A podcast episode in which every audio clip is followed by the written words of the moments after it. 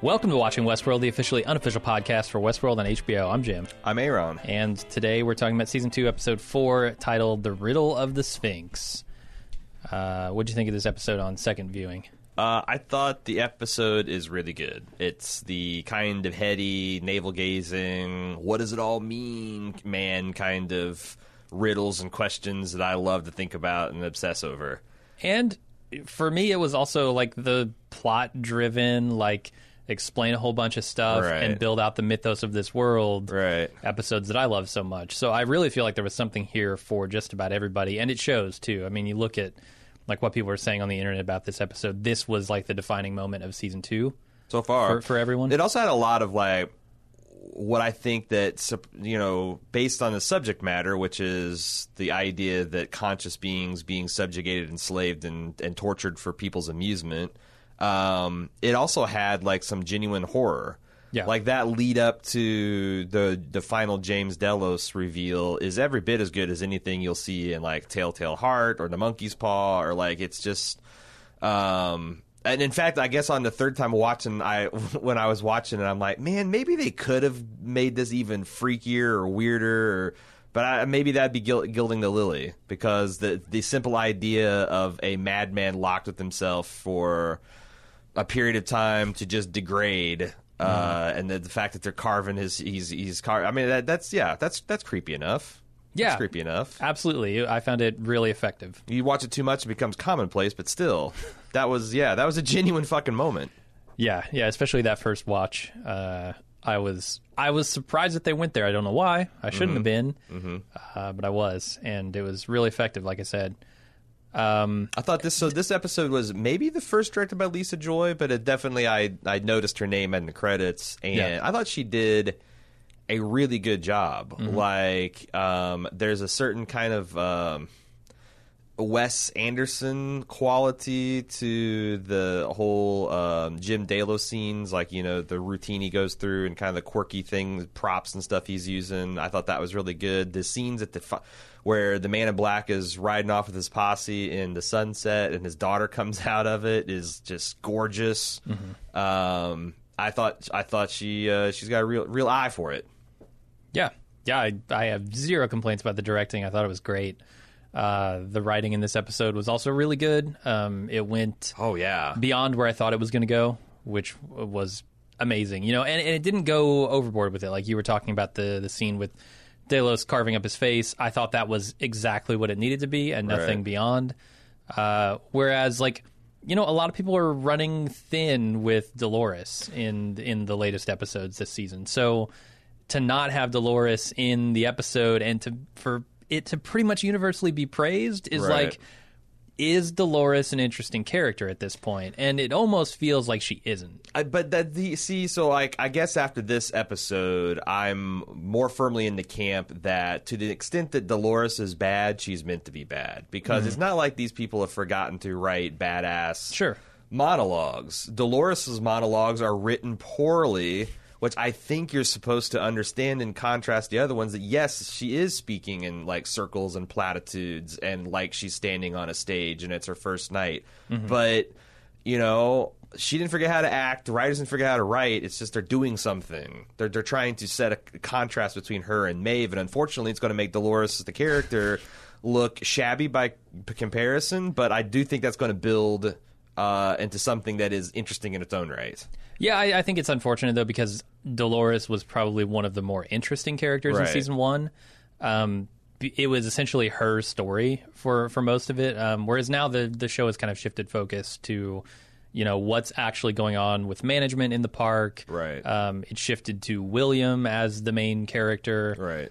I, I think those are all like natural places for the show to go, but unfortunately, it means Dolores has kind of taken a back seat, Yeah, and which is uh, fine. I mean, uh, characters need to every once in a while, Yeah, and I think and, and we that- haven't seen as much of Maeve as I would like. Like Yeah. she almost seems to be treading water. I think her story is going to be interesting when she finally gets to, you know, some milestone in her journey. Yeah. but it hasn't happened yet, and it's it's kind of like I just wish Maeve would.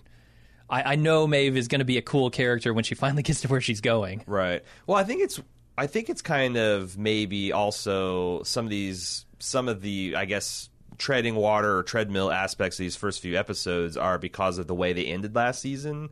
Uh, which we know a lot. Last season, they had a lot of rewrites. They had a lot of things. I, I think that they were unsure of where to pivot next, and it feels like a lot of these season two plots have been kind of like you know slowing down on the runway for and and, and now like it feels like the season two plots are actually beginning Yeah. it's like we got over everyone's natural questions over what would happen blah, blah. now we're, we're we're getting down to the business of actually revealing uh, and it feels like everything's on pace like uh, unlike last season where it felt like you know, there's just a lot of character, a lot of mood building, and and things kind of came together in the final few episodes. Like we're getting some fairly satisfying revelations, and like I feel like I don't know exactly what everything's up to, but like the pieces are in place and people are getting. I I I'm yeah, I'm enjoying where we're at uh, at this at this point in the story.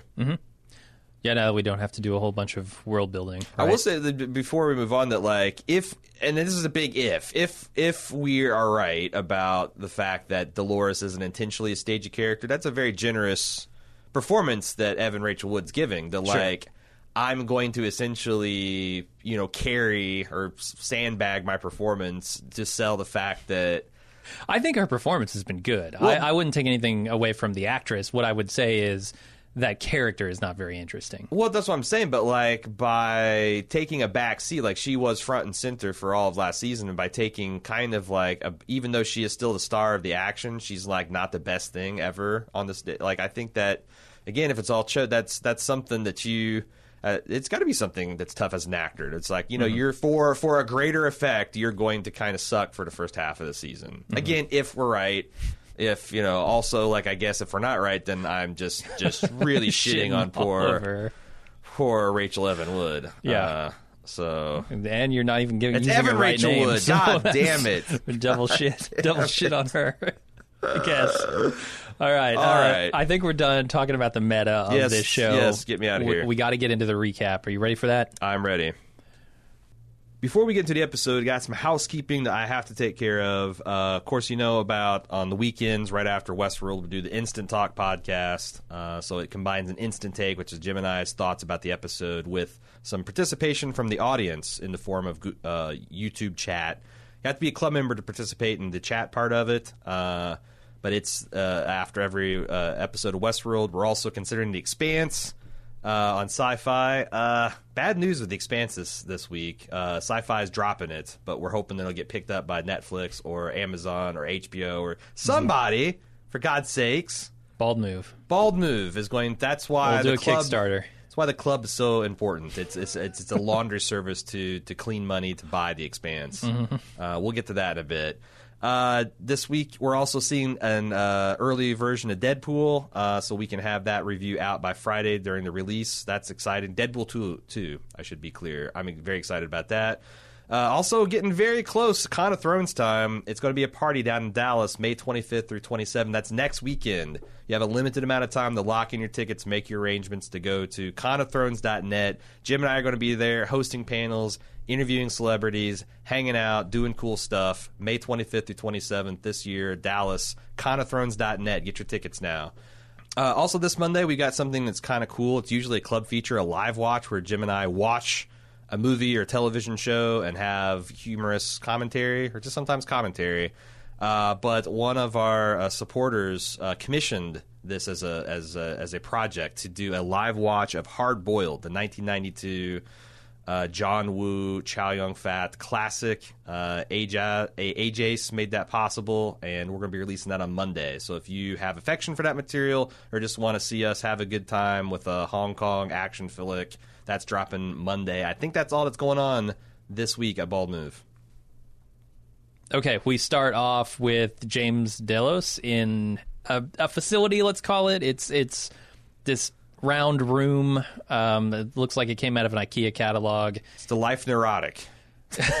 yes, uh, it's it's very much like the beginning of a Lost episode, um, where you don't quite know where you are, and none of this seems. It's Desmond in the hatch before It- he panic enters the code for the millionth time. It's exactly that, um, and, and so much so that there is like that's not the only reference. And when you go, okay, well, J.J. Abrams had a big hand in Lost. He's an executive producer on this show. There's got to be some some kind of thing that they're knowingly doing here. Yeah. Um, but yeah, he's he's in the this facility thing when William comes to see him, and he conducts an interview of Delos to establish some kind of baseline, is what he calls it, and capture his personality essentially. And when Delos questions the validity of the interview, William presents him with a piece of paper, but we don't get to see what's written on it. Yeah. Um, We will, we just don't get it yet.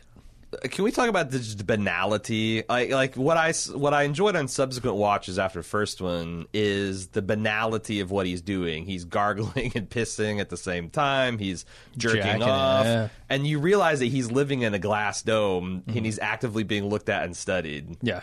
That's kind of funny in a in a you know. Uh, I mean, what do people are? What are people thinking? Like, oh, this is a rich guy who's cloned himself in his consciousness, and we're just wa- like, that's a weird job description. How did you get to that post? It What was the hiring really process? Was it internal? Was it external? Like, what kind of NDA is is signed? Because an it's ironclad one. like like because it's not just like oh Jim Delos likes to jerk off. It's robot version of Jim Delos, which I guess it would be a super secret. It would be. Yeah, I don't know. Maybe they're. I Maybe, feel like the NDA maybe the involves, Watchers are like, hosts. If you leak No. any information, we take Yeah. your consciousness and put it into a host and let it degrade. Yeah. for like a year. Yeah, like we can look. Look what we can do to a rich and powerful person. What do you think Yeah. we could do to you? It's it's the Morgan Freeman Batman speech. You Uh-huh. know? Oh, you think this is how we roll? Well, um, Yeah, no, that's that's a weird job for sure. Yeah, Um, but so stylistically, like we said, this is kind of weird for Westworld. It's much more like a Lost episode. Um, there's also this symbol on a on the ceiling there in the middle of the room, which is kind of like a hexagon surrounded by a circle with a couple of dividing lines, and it looks kind of like the logo from Dharma from the Dharma Initiative in Lost. Yeah. Um, People I. I have to say that, they're they're leaning into that. that in the credit sequence, there's that symbol is over like the making the maker machine that's, printing out the host. Yeah, over the the it- woman and her baby. Yeah, it, it does seem like that. That's a, um, I don't know, something that that uh, it might be even just a piece of tech. Like you know, Delos might have been 3D printed in that room. I mean, there's Mm-hmm. there's a whole lot. Can I get all of the questions I have about this fucking baseline Oh, procedure sure. out of the way? Yes. Um, so uh, every time they try to create a Jim, then and I'm I'm calling on you as the representative of Jims everywhere. no, uh, every time they create a Jim, they call in William as he's degrading to give him this baseline interview. Why at the Yeah. point where he's degrading? I don't. I, I don't expect to have. I'm going to propound you the bunch That's of questions. That's a good question because I don't understand the need for the interview if you already know he's degrading. Also, are you telling me that Jim Delos would respond identically whether it's been 24 hours since he's been awakened, seven days, 35 days, or is the idea Yeah. that they essentially reset? He's on a loop that they reset for 35 days, kind of like a Dolores? Maybe. Because there's no way he's going to have the exact same speech whether it's been any arbitrary amount of time. month, yeah. Also, with this this thing where you get to 35 days, how long do you hold this man before you unleash him into Yeah. the world? And is that the kind of problem that William is like, you know, there's at no point where I'm going to trust that you're not going to turn into a murderous rutabaga Yeah. on the loose. So, also, final question: Why the fuck do they have to torch the entire room and facility every single time they do a termination? I, th- I think these final two questions are linked. Um, I think that there was an interview out there with Lisa Joy who said this was a stylistic thing, and it was, in my opinion, meant to evoke the hell that. Oh, for sure. Delos is and in. that final scene, it definitely does feel very right, it's Dante's all bathed in red. yeah. I mean, Yeah, yeah, everything is destroyed, and he's carving his face, and he's talking about seeing the devil from the bottom up, and, And like there's and as he grins, there's literally flames of hell licking at him. Yeah, right. And I actually saw some pretty good analysis on this about D- James Delos having made a Faustian bargain, essentially. um, Hmm. right. With the devil, and and it ties into the line that he says about you know if if you aim to cheat the devil, right. uh, then you have to bring him an offering Yeah, or something to- like that. you- yeah, yeah. have to make an offering. Uh, and and in that case, like it all kind of ties in together, and it's stylistic and it's thematic, and and you know they don't have to burn all the furniture, sure, but Right. th- it just ties into all that. Like turning, like yeah, I guess you can't begrudge them their stylistic choices. sure. Um, so this, this is also you're, you're talking about the devil and all that stuff. Reminds me of the whole you know riddle of the Sphinx. Yeah. which we didn't talk about in the beginning, probably because we talked about it on Instant Podcast. But that's from uh, the Oedipus story uh, that uh, there was a sphinx that guarded the entrance to his city of Thebes and wouldn't let anyone in or out without devouring them unless you answer their its question correctly. And the question was, what goes in the morning on four legs? Uh, in midday on two, and then evening three, and the answer is man because he's born and he crawls around as a baby. As a as an adult, they walk on two legs, and then in, in their twilight years, they have to lean on a cane because they get infirm. Uh, so man, the answer of man is defined by the question of being mortal. Yeah. Like that you have this cycle of birth and death, which means that Jim Delos can never be a man. Like I, I think that's something that you have to consider in terms of the riddle of the Sphinx. That there's Yeah. you know, if mankind is defined by this cycle of living and dying, then a thing that does not do that cannot be defined as a man. Sure, and and I almost think that that is why you know his his new reality not jiving with his vision of his own reality is what Right. kind of drives him insane, uh, Right. for lack of a better term. You know, it's what malfunctions Yeah. in the host, and then this can all kind of be like it's very thematic through the whole episode. You know, Mm-hmm. you you see like the the man in black talking about being death, and the, and the host not knowing death. They can't possibly know death Right. um, and and James Delos like now in this new body unable to know death even though he knows that he should be a dying man and somehow he feels fit as a fiddle right, Right. it it all is so incongruous for him Right. that I think that's what breaks him down Yeah, and it's also in direct contrast to William, who continues to progressively age throughout all these sequences, where the Right. where James does not. Um, yeah, there's a lot of really interesting things they're doing that you can and people have spilt barrels of ink over in the last few Yeah. days.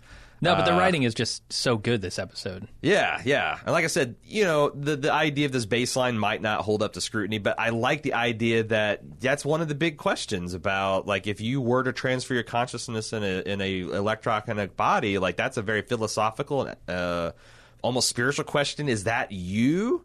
How would you know? And like the idea that you would have these baseline experiments is a very simplified way of them saying, "Well, we've thought about this, and here's our answer." yeah Um, also. I I had to somebody pointed this out on Reddit as well which I, I have to say like more and more I feel like this podcast is about consolidating for people who don't have the time to do hours of research on Reddit Uh-huh. Yeah. the information that Reddit has come up with because man I, I don't have a tenth of the brain power that's going on on Reddit And it's ridiculous. Like you, some of the stuff that even gets highly upvoted, I'm just like, what is Yeah. this? And it'll, pro- it, watch, it'll probably be true, but like, Absolutely, I'll never yeah. get to, that 20 minutes of like scrunching my forehead and looking Then I get to the end. I'm like, no fucking way.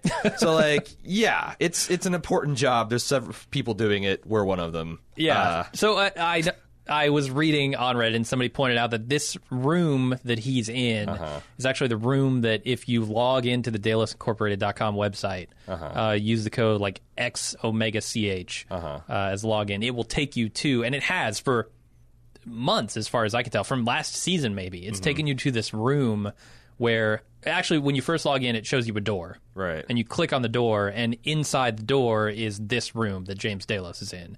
And they've been slowly filling it in with more and more furniture interesting. over the course of time, and they have like little uh, things that you can click that will play clips from the episode that are related. Huh.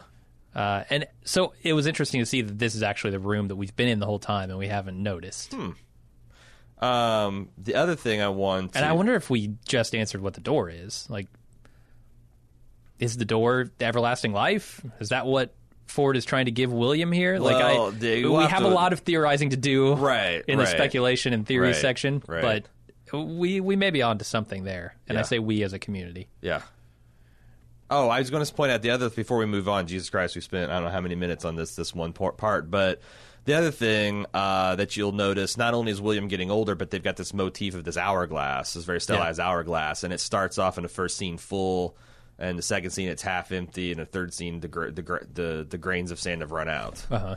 Is that tied to the riddle of the Sphinx? Eh, It might be, or it's like you know Williams pay. I mean, I'm I'm just pointing out that it's there. Yeah, and yeah. it's interesting, and it's you you can it's something you can also use the to to chart the passage of time because it's like man, they really um on those scenes with Jim Delos. I think they do such an excellent job of choosing what to show and what not to show, and the things that are changed and different, and the things that are the same, and that's that's tough because if you I think the balance between the familiar, so you know it's grounded in the same scene, and new information, it's it's a war between uh, you know keeping the audience centered and and and making it tedious. Um, and there's a real art to what stuff you show from uh, when you're doing like a Groundhog's Day type of thing, which is this is broadly speaking is. Uh, I felt like they I felt like they nailed it. Yeah. Like just any time where I got like on the verge of impatience of like, oh, this is just the same shit, there would be just a slightly different expression or a slightly different, you know, the way that like Delos would just look at himself in a mirror. I think uh, when you watch it on multiple times, that tells its own story. Yeah. All right, Jesus Christ, let's get off of this scene. Okay, I won't talk about him defunding the research of his own disease. Yeah, Uh, that, that that that also happened. Yeah. he's a real asshole. Real. I, I mean, Yeah, yeah, they- that's that's a dick move for everyone else who has that disease. But it, in my mind, that's when he made the shift to Right. all in on the immortality thing. But that's a good like that's great character building because we don't know much about Jim Delos. Sure. Um, except for what the man in black says at the end of the episode about him being just a shit human being by all accounts in all areas of his life. And tho- these little punctuation points are like the fact that the Logan is his son Uh-huh. as a big one, but like just little lines like that, like, you know, let us know what type of businessman and kind of like maybe what kind of long term insight that, that, that he might have had. And I thought it's great. It's great. Okay, let's move on to the Man in Black and Lawrence riding up on a railroad that is being constructed, uh, not from railroad ties, but from the bodies of humans. That's uh, pretty disturbing. There's some From debate live about humans, whether they're humans or hosts. I don't care. they got to be humans. I think they're human. Like the, it seems like that's on theme that Yeah. the you know they're rounding up humans and making use of their bodies. What would like, be the point of doing it with hosts? I don't know. But the thing is, it's not structurally sound. There's No, no. I mean, absolutely. you'll That train's gonna crash the- immediately. The, the tensile and compression strength of a human body is not nearly as good as wood. But what if they're hosts? But what if what, what if they're hosts? Uh, Uh, so the Man in Black recognizes this track is not supposed to lead west; it's supposed to go north, and so he follows it to Las Mudas, which is Lawrence's hometown that we've seen before. and that's also re- like allows him to recognize that oh, this is part. This is a little marker. This is the. This is the uh, the the like the Zelda equivalent to a crack in the wall of a dungeon where you know you can put a bomb there and hear the doo doo doo doo doo doo doo Uh-huh. because it's something different. And the man in black keys onto him and he's Ford? being yeah I do like it's it's uh, he's being he's being led in, inexorably west. All right, then we go to Clem, who drags Bernard to a cave where she leaves him with a gun. And in the cave, uh, Bernard finds Elsie tied up, and this is this is a pretty long sequence here. So I'm just gonna describe the whole thing, and then we can talk about it. Uh, he releases her. He tells her what's been going on in the park, and he reveals that he's a host, and all of what's been happening is part of Ford's game. He goes into seizures, and Elsie helps him by booting him into safe mode, which triggers some memories of himself in a facility. And then when he wakes up, uh, he remembers himself going into the cave and uses that memory to find the secret entrance to a lab. Uh, and then inside, Elsie patches up Bernard with an injection of cortical fluid. Um, wow. Okay. I, Yeah. that, that is like a whole page of my notes. So. Okay. Uh, so first of all, I was delighted because as I saw Clementine drag Arnold's ass, and you can see from the establishing shot, they're like a mile plus from, uh, you know, Fort Lor- Forlorn Hope, Fort Forlorn Hope. Uh-huh. Uh, and I'm like, man, his ass would be torn up if they did that. And sure enough, Bernard stands up, and his ass is torn up. I like that attention to you cannot drag a grown ass man. Uh, with his grown ass across the ground and not tear up his ass. His ass is torn up. I, I like that. yeah. Um, uh, so do you think one of the big questions is did Elsie just accept all this too fast, just the right No. speed? Uh, I had zero problems with Okay. accepting this. She sees the code. Right, She's she's a programmer. She sees the code. She understands what's at work here. right. I I Like it's a shocking revelation to her, but it's not something that's unbelievable. to me, and I, I said this on Instant Take. I, I my one of my personal pet fee, pee, pee, personal pet peeves. I'm eighty percent degraded apparently. is when s- otherwise smart characters in television and movies don't accept things when they are given inconver- incon- con- proof. Yeah, yeah. It. Like you know, uh, being held like like Bernard collapsing in front of her with a tablet that reveals that he's a robot and that Mm-hmm. she can scan him and like do all that. Like she just put him in fucking safe mode, right? Yeah. it's like it's like you know if if. Uh, you, you find out one of your friends had a switch at the base of his spine you could flip and they'd turn off. Like, hey, you might have known him for a long ass time, but guess what? You've known a robot for a long ass time. I, sure. I liked it. I liked it. There was nothing now. You might say that her trusting of Arnold is a little too much and too quickly. Like like w- accepting that he I'm not sorry, not Arnold, uh, Bernard. Uh, accepting he's a robot's one thing, but then like to progressively just decide that you can trust him because you trust code it seems a little impetuous, but not outside her character. Yeah, I like I said, I didn't really have a problem with this. Yeah. Maybe I just didn't think about it deeply enough. But But I, I think they tell that story problem. because at first, like Bernard's hands are tied up because Elsie's being very skeptical of her. You choked me out, and you know we were friends and coworkers, and how can I trust you? And then, you know, he reveals this mystery, and then he defends her uh, with his bare ass hands, and then before you know, by the end of the episode, she's letting him carry the gun, which I think is showing, you know, even before she actually formally says, "Okay, I'll we'll go, I'll, I'll, I'll lie myself with you." Um, I, I don't know. Like that's something that you could debate about whether she's trusting him too fast, but he does have this pretty sympathetic speech about being does, a puppet, right. you know, of Right. Ford's, and now he's off the leash and he's able to make his own decisions and choose who he wants to be. If I was Elsie, I'd be like, "Oh, I- I'm liking what you're hearing, Bernard. Let me have the laptop again. I want to put in cornerstones. Uh, Elsie uh, cannot is be. Uh-huh. lied to, and Elsie must be protected above all else, including my own life. Okay, Yeah. I, I now trust the code over people. I'm good." But we didn't get that. We didn't get that. we didn't. Uh, What do you think Okay, happened I- when Bernard rotates out of Westworld? That, he- that's a he just- really good question that Elsie asks. Um, yeah, because I assume he doesn't ever leave Westworld.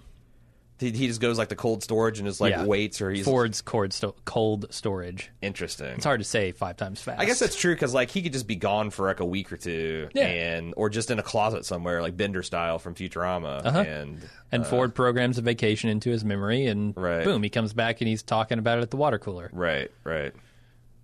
Okay, I, there's so much I want to talk about, but I want to save a lot of it for later scenes. Okay. um, because it becomes more important and obvious in those scenes. Why do the brain cores look like cupcakes?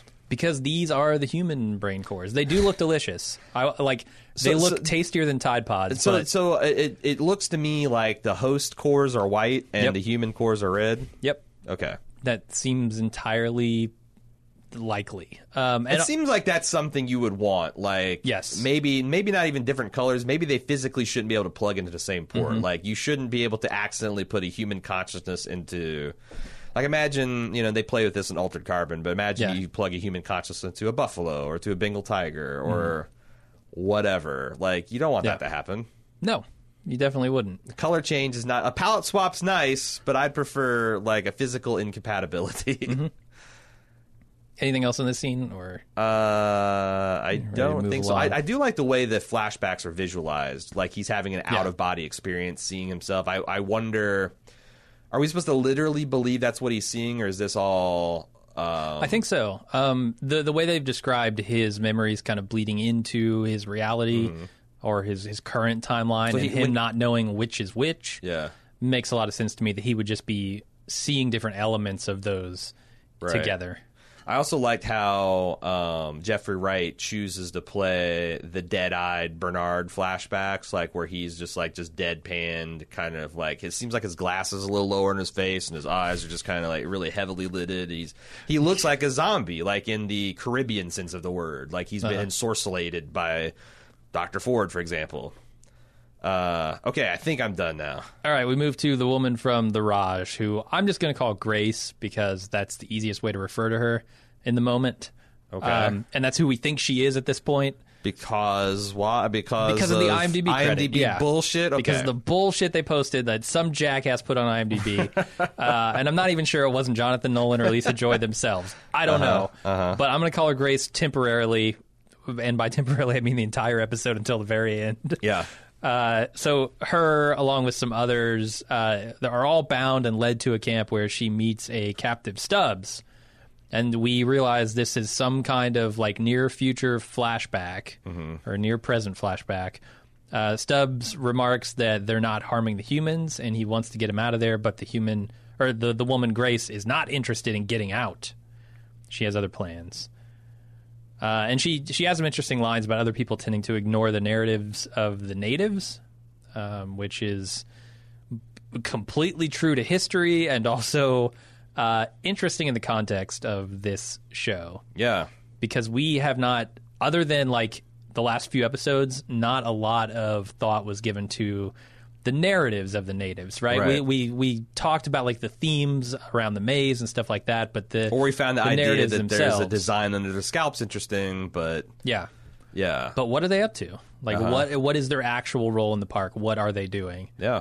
Um, and clearly there must be something significant because, you know, the man in black had a revelation he's able to follow by studying them, and apparently Mm-hmm. his daughter has too.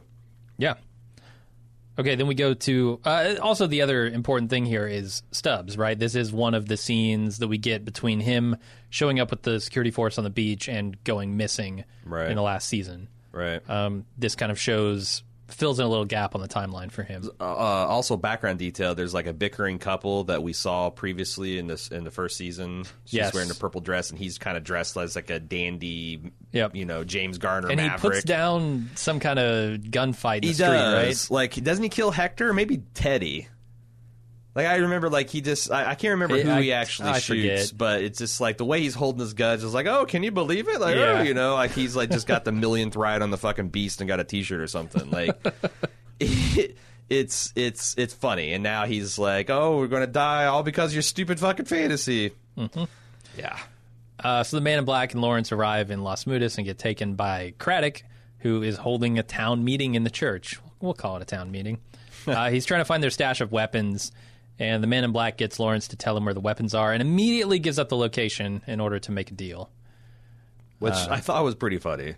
It was, yeah. th- This whole scene is really good. And there's like, a whole lot of like, there's like what what passes for human or humor in Westworld is like, you know, when uh, uh, the Man in Black says we're going to go to Las Mudas, and and uh, Lawrence starts up is like, oh, I don't know, and he's like, just just cut the crap, Lawrence. Yeah.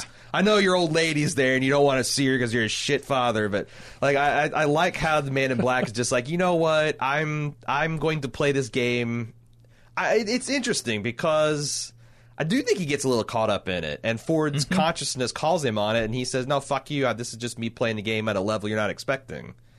yeah, You think he protests too much, or maybe, maybe. is this this is what playing it to the bone looks like? I think he's I, I mean, with all the stuff he said about Yeah. wanting to play the real game and wanting Right. consequences, like he is playing the game that Ford has laid out for him. yeah, And some I don't think speculation in the speculation section about what all this might mean, but uh, Hmm. I yeah, I, I think it's I. Just just without the speculation, I think you can read that line as like I think this is what he thinks he's doing, but he is getting caught up. Yeah. because there are real stakes, and it's a lot easier to be. You know, it, it's like uh, if you're playing a video game that allows you to be like like Infamous, like for example, or Skyrim, or fucking Jedi Knight, or whatever. It allows you to be an evil character, a good character. Um, you can do either one because it's not real, but in the real world, the evidence is inconvertible that the vast majority of people choose to be good. Like we we might be naughty, but we're overall good. And like I think that's maybe one of the things there. Like the man, man in black, now that things are quote unquote real and there's actually some real stakes, like he's it's a lot harder to be just a complete asshole. Absolutely. Even to idiots like Lawrence, for example. Uh, and the other piece of comedy that I like here is when Man in Black finds where the guns are, and even having seen, you know, the, the reaction on Craddock's face when he says, "I want to make a deal," after sh- showing him what he does to people who make deals, Yeah. uh, is classic. I, I love it. It's it's so subtle. It's not. It's almost not even humor, but right. but it's funny in context. And and, and uh, Jonathan Tucker really plays this Craddock character with. It's been a long like what I really enjoyed about Justified is having very smart and articulate people, but they're still talking that kind of drawl that we Yeah. associate with people that are not very intelligent or articulate. Sure. So like you always had like with Boyd and Raylan, you always had that. You know this draw coming out, but they're like, oh wow, this is and and him just being like, I don't think you know how negotiation works, dumbass.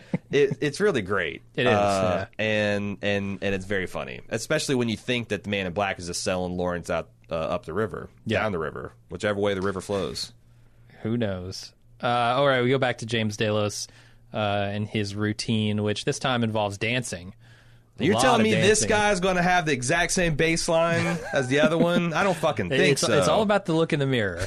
it's all about that look. Yeah. Uh, William once again comes to see him and reveals that they've had this conversation many times. The swap has already taken place uh, via that piece of paper we were talking about earlier. Unfortunately, Delos begins to malfunction, William has to terminate him and start all over again. Yeah. Uh, yeah, I, I said it in the instant take, but it's super encouraging to see this reveal done here in episode four because that means that the rest of the season has bigger things in store.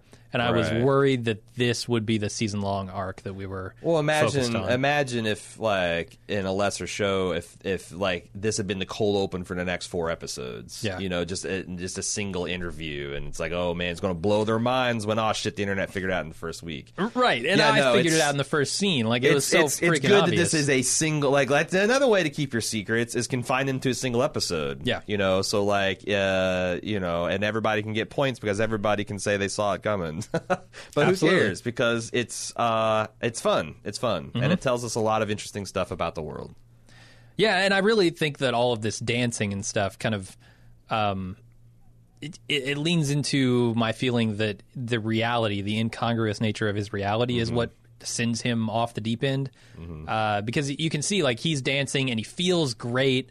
But here's a man who knows he's dying, and he should have this cough. He should feel bad Sure. all the time because that's how he felt before. Right. And he looks in the mirror and he's he doesn't recognize himself. Right. Right. There is a very odd look he gives himself. Like Yeah. something is wrong on a subconscious level. Yeah, and to me, that's saying, "Hey, my mental being here doesn't match my physical being." Yeah, you know, because we there, there's a term called like uh, cognitive dissonance when Yeah. you're like, you know, uh, this might have been invented by uh, um, George, George or Orwell, right? Okay, 1984 guy. Yeah, thank you, thank you. I just like every once in a while, I'm like, I get a name right. I'm like, no, surely I didn't. uh, yeah, it's cognitive dissonance, like when you've got two um, opposed ideas in your head that you view as correct. Like you know Yeah. they both can't be right, but you've just been, you know, like it's it's it's it's, it's that feeling like almost your head's buzzing.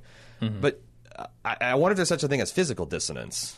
Like if your brain is put in someone else's body, like to what? Like I mean, obviously, if like you know you're six foot tall and you're put in a five foot tall body, there'd probably be all kinds of problems. But like, what if it's so close? It's like an uncanny valley situation. This is like phys- like like is is Jim Delos uh, experiencing physical dissonance, knowing that he's a sick man and he's now have a suddenly healthy body? Because it does Yeah. seem like that makes the situation worse. Like when he stands up and says, "I'm fit as a fiddle, and I just need to get Yeah. some fresh aid," and all that. Like things start going bad when he starts dwelling on the fact that the gap between how he feels and how he should feel. I don't know. You might be onto something there. Uh, it's also interesting, like juxtaposed with the host. Like, um, the host kind of had a an experience of coming to consciousness, right? Like you, you talk about these two separate ideas that he has to reconcile. Like he he can't James James Delos can't help but re- try and reconcile those two ideas, whereas the hosts haven't really had ideas to reconcile. Right? They've had this like bicameral mind, but it was it was a very different thing than holding two ideas in their head at the same Right. time. It's it's it's almost like one is a path to consciousness and one is a path to insanity. Right. Uh, I don't know if they're going for that intentionally, but who knows? Um, I, I have a lot of questions. Like th- this concept is an interesting one. I think of moving someone from a human body into a host body, and it's Right. something that Without their knowledge. uh, yeah, no, that that's the interesting thing because it would almost, I guess it wouldn't have to be without their knowledge, right? Uh huh. Because you could put them in the operating table, and actually, I'm not even sure how it would be without their But knowledge. we don't know enough about how process, they fucking yeah. did this thing because, like, That's true. yeah, if you take the brain scan and then because there's a scene in in the first one where he's like sitting there with like electrodes on his head and like he's doing some kind of test. Like, at, I guess if you just if, if if you took the scan early enough before you actually before you actually died, I I don't know. I I, I want to know more information. This was a Yeah. nice bit of world building, but it just leaves me hungry for more. Um. But yeah, like how how could you do that without their knowledge? And I guess that's the ultimate. Like if they themselves don't know and no one, I mean, that's a very philosophical point, but. If you yourself don't know that you're not yourself, and Doesn't none of your closest friends and associates, it's like the the California thing. Uh-huh. If you can't tell you're not in California, does it matter? Yeah, and I like that line because it's a callback to season one when William Right. shows up at the park for the first time. Right. The host that that greets him says he asked if you're real, and she says, "Well, if you can't tell, does it matter?" That does bother me though. Like if like Yeah. um it, I guess before you transfer my body into a host, it would ma- it, it bothers me the idea that I couldn't know that I'm actually have a continuity of consciousness and experience. Mm-hmm. But the universe doesn't give a shit, and if I myself don't know it, and none of the people around me, does it really matter? Like, why does it seem like it should matter? Well, because there's this idea of making like keeping you you, right? Right. Like I still want to be me when I'm in this thing, Right. Uh, but like, are you you if you're transferred? If your consciousness is transferred to another body via like this control unit thing, Right. That is cl- quite clearly artificial. Like Right. it, it's it's printed on a 3D printer. But like this whole idea, like I guess what I'm getting at is this seems like a very biologically biased conversation because if you have a traumatic experience, are you you anymore? Sure. Like if you're tortured for a lengthy amount of time and it changes your personality and the way you are, are you still you? Hmm. Like if you have a car wreck and now you're like having traumatic distress about that, if someone you know abused you as a child, if a dog attacked you, like what what experiences that change who we are are organic and fine and what like is not? Like so if you're we're talking about like there's a little bit of loss of who you are, like let's say it's 99.9% f- f- f- you know fidelity, okay? Does that matter? Is that worse than like if you got kidnapped and tortured for a couple of days? Like, right. It would I- change you as a person. You might come back unrecognizable. Yeah, people might say I don't even know. It's like it's like a it's like a person is a changed person after their parents died or whatever. It's Yeah. it's you know it was bat you know fucking Bruce Wayne became Batman after a certain amount of trauma. Uh-huh. I I don't think he's the same person. Like I'm sure does DC Comics have explored what what would happen to Bruce Wayne if his parents hadn't died, but like. And this is asking, you know, the inverse question, like Yeah. how how close can we get to you? Because there's clearly the element of mimicry here, right? Yeah. Like it's not.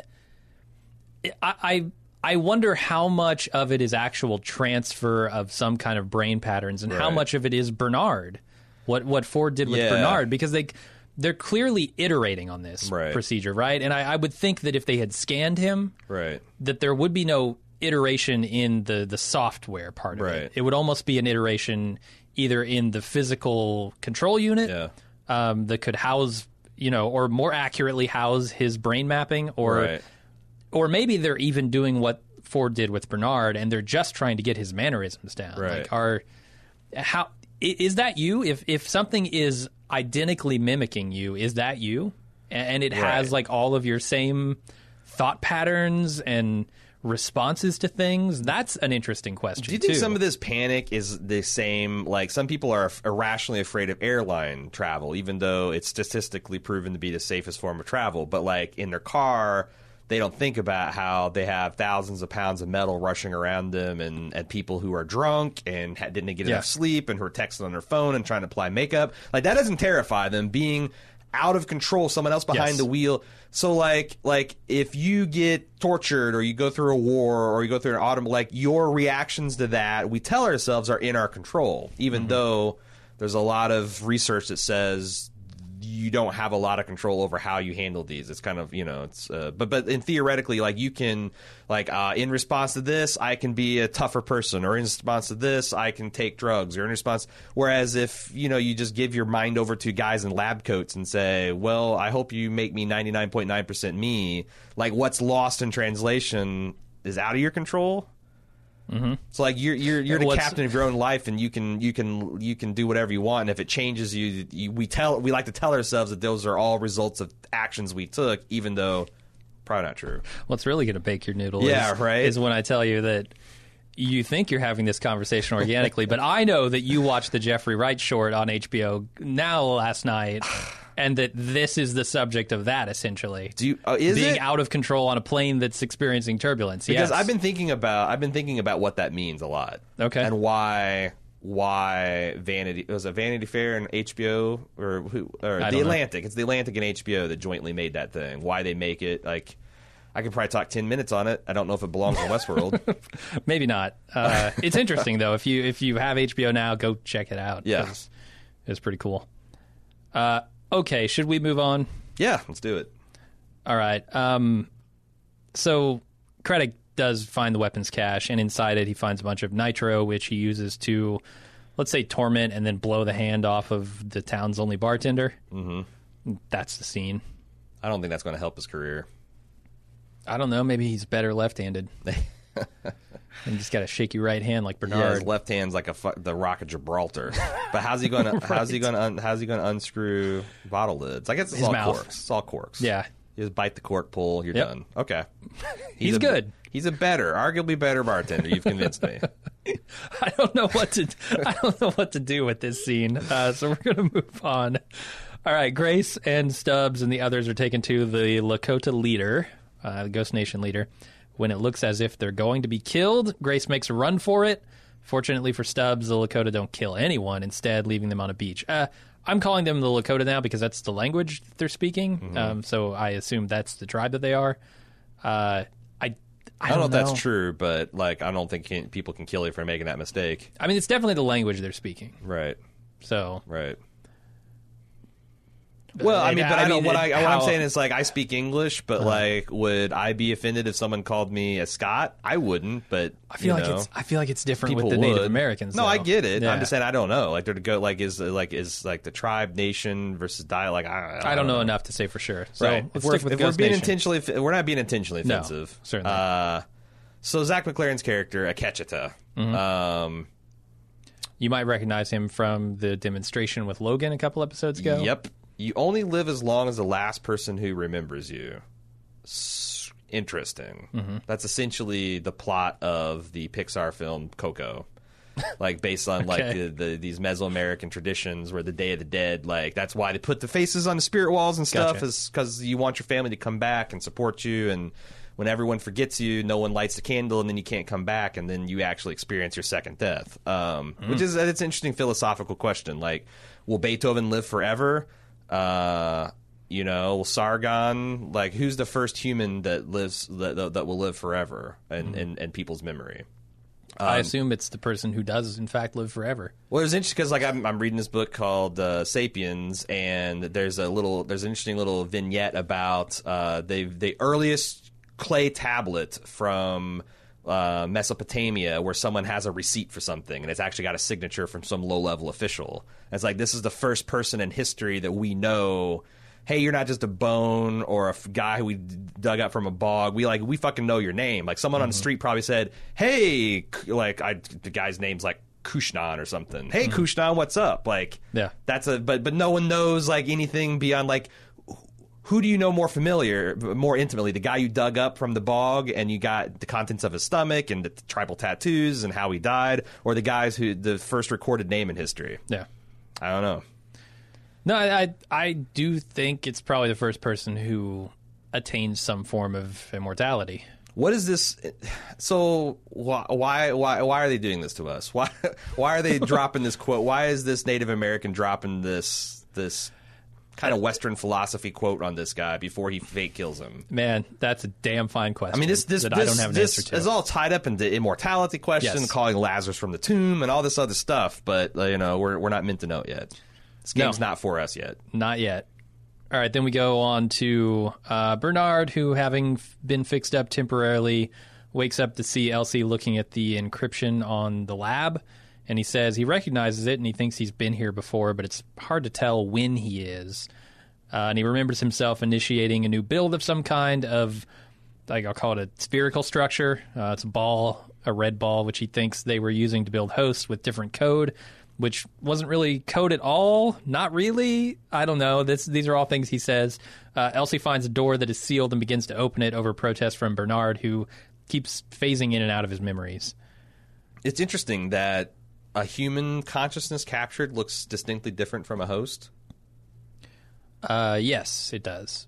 Um, I suppose we haven't seen what's inside. I mean, that's what Bernard says. those It's, it's code, but it's not really Oh, code. the code for it. Like the Yeah, yeah. structure of a human consciousness looks recognizably different than from a host narrative. Right. I guess if you're analyzing them. Yeah, it seems to.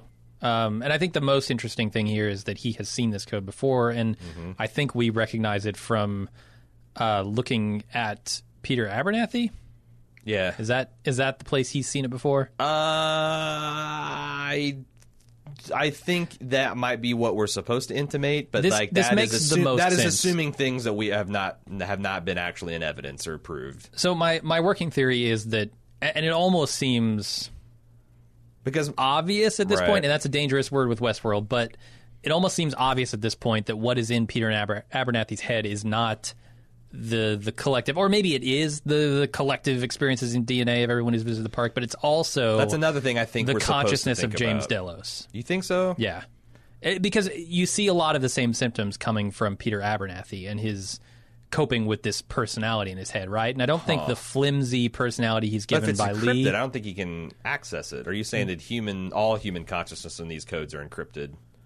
Uh, I don't know.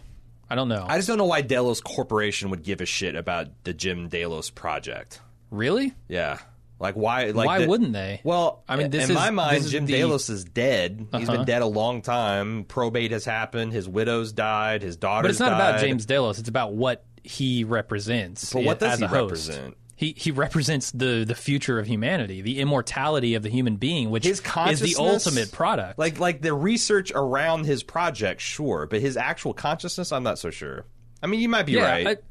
I, I I just that seems like the most important thing is to Right. get that structure that they've been working on for 30 plus years Right. out of the park. And yeah. A I have big questions about why they have to work on this thing in the park. Uh-huh. It seems much safer to work on it outside of the park in a secret lab in the real world. Right. Well, maybe Ford Uh, wouldn't let him. I mean, there is there is a lot of information here about Ford just not letting people let get information out of here. He like architected it to be secure that way. Yeah, Now, and- that always bu- bugged me because I'm like, really, really, nobody has ever came up with a drone printer offsite or. But like, it's clear that nobody knows about these labs. Now, Yeah. Well, Ford, Ford obviously to, has to, yes. but he's the only one. And so if you say that, well, management said, has just, just to make sure we, we make this point. Why do we say we know Ford knew about it? because he sent Bernard to grab exactly. the control unit. Yeah. Exactly. Um, so to say like these are secret labs that only management knows about, Charlotte obviously knows about, um, and to say that they couldn't get data out of them, Yeah. I think is a little weird. Let me ask you this: um, Is no, no. I'll wait till the speculation. It's a little. It's it's, it's, it's it might might be, might be in the realms of speculation. Okay. Um, I don't know. Let's move on to uh, the scene with Craddock having his men beat up Lawrence. He tells the man in black that he's well acquainted with death and send Lawrence's wife out nice and slow to deliver Lawrence a shot of nitro. Uh, the man in black surveys the scene of death and recalls his own experience with death when he discovered his wife's suicide. Uh, at least we think that's what he's seeing here. Yeah. Uh, and then he tells Craddock that he didn't recognize Death sitting right across from him this whole time, and then he proceeds to kill every last motherfucking one of them, culminating in forcing the shot of nitro intended for Lawrence down the throat of Craddock and allowing Lawrence to blow him to pieces. It's a great scene. This is a great scene. Yeah. Uh, I want to call yeah, an Easter egg. The uh, musicians that Craddock angrily insisted to keep playing, the one holding the guitar is actually uh, Ramin Djawadi. I'll I'll echo Craddock here. I think he needs to keep playing. Yeah, he needs to keep playing. He's done a damn fine work so far. I thought that was cool. I also want to say just like again how beautiful this shot is with the, the water streaming off the the different surfaces blending Mm-hmm. in with the man in black finding his ex who appears like she slit maybe slit her wrist. Like Yeah. there's a lot of people like, "Oh, is it is it important that the details he gave last season about his wife's death that she died of an overdose and like he thought it was he he said it was an accidental overdose then his daughter said that she killed herself on purpose and then like how much of that is like indicators that we're supposed to pay attention of it. Um, there was someone that posted a thread in Reddit that says it's a well-known phenomenon that survivors, the survivors of a, or, or the, the the relatives of someone or the friends of someone who committed suicide, often fabricate details of their suicide to protect their dignity and their memory. Sure. Um, like if you hang yourself jerking off, uh, I'm not expecting your family members to be like, "Oh yeah, he was totally audio autoerotic asphyxiation all the way, just got caught up in the game, man." uh, so it, it's possible that he's telling different things to different people. Um, Is it David Carradine in this tub? there's Is a that David Carradine in this tub. With a, Uh, with I, I I don't know. I don't know what to make of it. Like it's I mean, he's just. I think that's exactly what he's doing. Right. He's he's simply telling a story to kind of gloss over the gorier facts of it. right like pills. uh, Like like it's, that's that's something that maybe someone could accidentally overdose on. Where And the guilt that he feels, too. And it could be a combination. She took some pills and she also slit her wrist. Like Yeah. there's like all kinds of different ways this could be true without it being some kind of like trickery or Right. You know, I don't oh, think it means anything more than what we've been shown. It could, but yeah, that's a that's Yeah. Mm-hmm. a fair statement to be like probably not. Um, so uh, I mean, the dialogue here is is so good. This monologue from Yeah. uh, Man in Black about death. death doesn't change. It's he's Yeah, not. death is the only thing that's inconsistent. He doesn't waver. And versus Craddock, who hasn't experienced a true thing in his life, which is Death. what. Yeah, Death is the only thing that's true. Which Plus, his whole life has been a bullshit narrative. Like it's literally Sure. true. It's metaphorically true. It's all kinds Yeah. of true. Yeah, Uh, and I think it's it's interesting that these hosts can't know death, right? Yeah. I mean, the only thing they they can know is survival. Right. Um, but I, I like going back to what Dolores said in the last episode. But I I do think it's weird. Like, what do you consider death? The the inability to ever come back. I guess. Like, um, it's what Arnold or I, maybe Arnold, maybe Bernard Right. says about you know the the the irreplaceableness being the essential Right. quality that makes something real. And that's something that's changed throughout human history. You know, you was a, was a time where your heart stopped beating or you stopped breathing, then you were dead. Mm-hmm. And then we invented CPR and you know, uh, what are the electroshock machines that break that can restart your heart rhythm and like there's all like and you know you can be drowned under a frozen river for 30 minutes and you're still not dead nowadays so Right. as that continues to get better and better um, like our idea of what death is like you get to the extremes of altered carbon where Yeah. as long as your stack is intact you're not dead in a legal real sense And this is why I say I don't think the host can ever truly know death because they can always be recreated. You know, um, Well- they're, they're essentially the summation what is some, of their what is- narratives. What is something that's like like it does not that conflict with what uh, Arnold or uh, what Arnold said in the beginning of the season that something's real if it cannot be replaced. Uh, yes. So they might not be able to experience. So you're saying that that that is a hard like they can't be real because they can't experience death. They, maybe they can't. Maybe they can't be real under that definition. human. I think the definition, I think that is the human definition of real. right. Whereas I think the host would have a very different definition of real. Sure. Sure. Um, we're limited by the the nature of our physical form, which Hmm. is guaranteed to die. right. Um, and when when you say something like you you've never known a true thing in your life, and death is true, um, I think what he's saying is you can't possibly die, and therefore you don't know death. Right.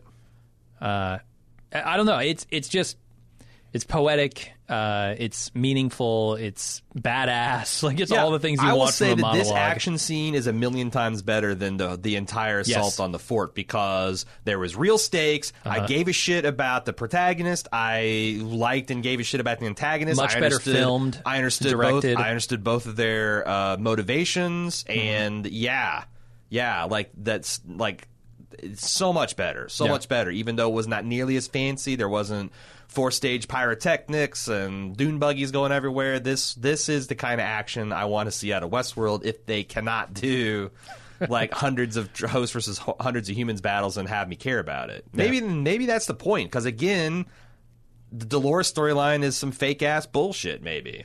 Uh, so Could be. It's not maybe entirely like maybe you're supposed to prefer this smaller stuff. I What mean, you- it's cheaper to film. It's got to be right. Absolutely. They're training us. They're training us to like, oh, you like you, you want a big battle here? We're going to just punch ourselves in the dick filming it. How about this stuff? You like this? Yeah, we can film this for like a thousand bucks. What did you uh, find out about nitroglycerin? Because I know you went and did a whole so bunch of looking. I just so I don't know. I could not find anywhere to suggest that if you drank nitroglycerin and got shot in the belly, that you would or would not explode. It does seem that you can drink nitroglycerin without any immediate short term effects. Long term, like the lethal dose for nitroglycerin is like 200 milligrams per kilogram, which for a guy my oh, size that's is like 25,000 milligrams. Uh, and that's not 25 like an immediate death. Also, I know that nitroglycerin has a taste. It's described as sweet and hot, as in like an alcohol kind of hot. So it tastes like a figured and this it- out. It's it's got. Well, I'm sure people who've actually fucking tasted it. Who? Why would you? We're, so um anyway like I'll, I'll get to that in a minute um but so it's, it's it's also described as oily so i imagine it's kind of like an oily like like sweet uh and and alcohol like hot like kind of hot the, the mixture um Hmm. i guess people like it wasn't uncommon for people to get exposed to this shit when they're working in factories like Just like Fireball. because it can it can absorb through your skin. Uh, you know, if it sprays on you. But I'm sure some I like in human history, the number of people who have out of bravado or whatever poured themselves a glass of, of Oh, uh, yeah. nitroglycerin and just drank it for just like fuck you. That's why is not zero. So and Sure. that person, uh, his has made it in the Wikipedia. Uh, Hmm. So I'm like, it's plausible, whatever. Like, Yeah. if the MythBusters is still around, I'd love for them to test this shit with some kind of human analog made out of a pig. Oh, yeah, pour a shot down a pig's throat. Pour a shot down a pig's dead Shoot pig's throat, belly. shoot him in the belly, see what happens. But ah, I'll, I'll I'll allow it. Yeah. And the whole like, don't worry, amigo, I'm here right now, watching over you as he does this. Is, I just thought was was amazing. Yeah. Um, uh, th- there's also a really good moment where Craddock is dancing with Lawrence's wife, which mirrors what we saw he- uh, Man in Black do in season one when Took her for a spin. he took her for a spin and then killed her. Yeah. Like it's I, I don't know what they're trying to say with that necessarily. Um, if maybe the Man in Black has had his fill of death, it doesn't seem like it because now he he has become death Yeah. essentially. Yeah. But I thought it was a nice mirror. Yeah, no, I did too. Um, Man in Black got shot once Yeah. uh, in the neck in this scene, just grazed. Eh. I thought he got shot in the chest, but it turns out because I, I freeze framed the slow mode, but he get the the the shot. The second shot, it looked like he took actually hit the wood beam above his head because you can see like the impact and there's like some dust that rains down from it. Yeah, he'll just punch through a wall and grab him. Right, he'll be he'll be fine. Yeah. He'll heal up. All right, we're back to James Delos in this room. Take three. um, the modern day take take two, right? Uh, no, this is the third time, right? Because it's Ed. Ha- This is the Ed Harris one. Uh, yeah, I guess there are four then. Okay. oh Uh, yeah, you're right. the was- final one. The yeah, I was post. thinking there were three, but you're right, there Yeah. are four. Uh, so the modern day William shows up to conduct the interview one more time. Um, we recognize him as the man in black. This time, William explains that the project has failed because his mind is rejecting reality, rejecting itself. Also, he's changed his mind. People aren't meant to live forever. And he tells James that Juliet and Logan are both dead, and then leaves him to suffer without terminating him. Mm-hmm. And observe the degradation. And he just takes everything from this man. Your daughter's dead. Your wife's dead. Your son's dead. Uh, everyone's theory involving Logan and my daughter and them scheming against me, all dead. Uh, Yeah. uh, Everything you care about is gone. and, and no one is coming to rescue you. Yeah. Uh, it's it's it's pretty cold, and you got to think that. Uh, I, I bet that the death of Juliet is somehow bound up in here, and the rejection of his daughter is somehow explains why he is now fed up with the whole Delos project. Oh, I thought you were going to say like she killed herself because she found out about her father's. That's not. That's not. That's not. Not on the table. Not not possible. Yeah, Yeah. yeah, no, I, it's like we. There's still a lot that doesn't strictly make sense. Like the fact Mm-hmm. that you'd be some come become so detached from your husband because of his Westworld visits that you'd kill yourself. I don't know. I mean, people kill themselves for all kinds of reasons. Sure. Um, uh, who who's to say? But uh, that's definitely a, a leading contender. Like just being creeped out that your dad's being Lazarus and then burnt to death for for X amount of time or you know, X number of times. But your creep me out. your initial point was was something else. No, I don't remember what my initial point was. Oh, Although. I do think it's like it's also telling that so James wanted to save himself, but there's no provision to get uh, his wife. Like it, it's all about him, right? Nothing about Yeah. his wife, nothing about his daughter. Like it was all about him. Um, how do you? Yeah, I wonder what kind of legal instrument he has in his will that kept. Like, how can you be pronounced dead but keep your company spending all this money to bring you back? Um, it might be easy if the goal of your company is to make money by bringing you back. So you're like, essentially the first subject. yeah, Yeah. yeah. You're you're the prototype, you Yeah. know, for a product that they're going to be offering, Right. which is the the human to host conversion. I wonder if there's some humans that are harder to simulate than others. Like you'd think like brash assholes, like like a meek person that's agreeable would be a lot harder to get a baseline on. Because what would you say to them that would rattle them, you know, or get them to like, def- you know, get all fucking flustered? Yeah. What if you're a mute? Right? Yeah.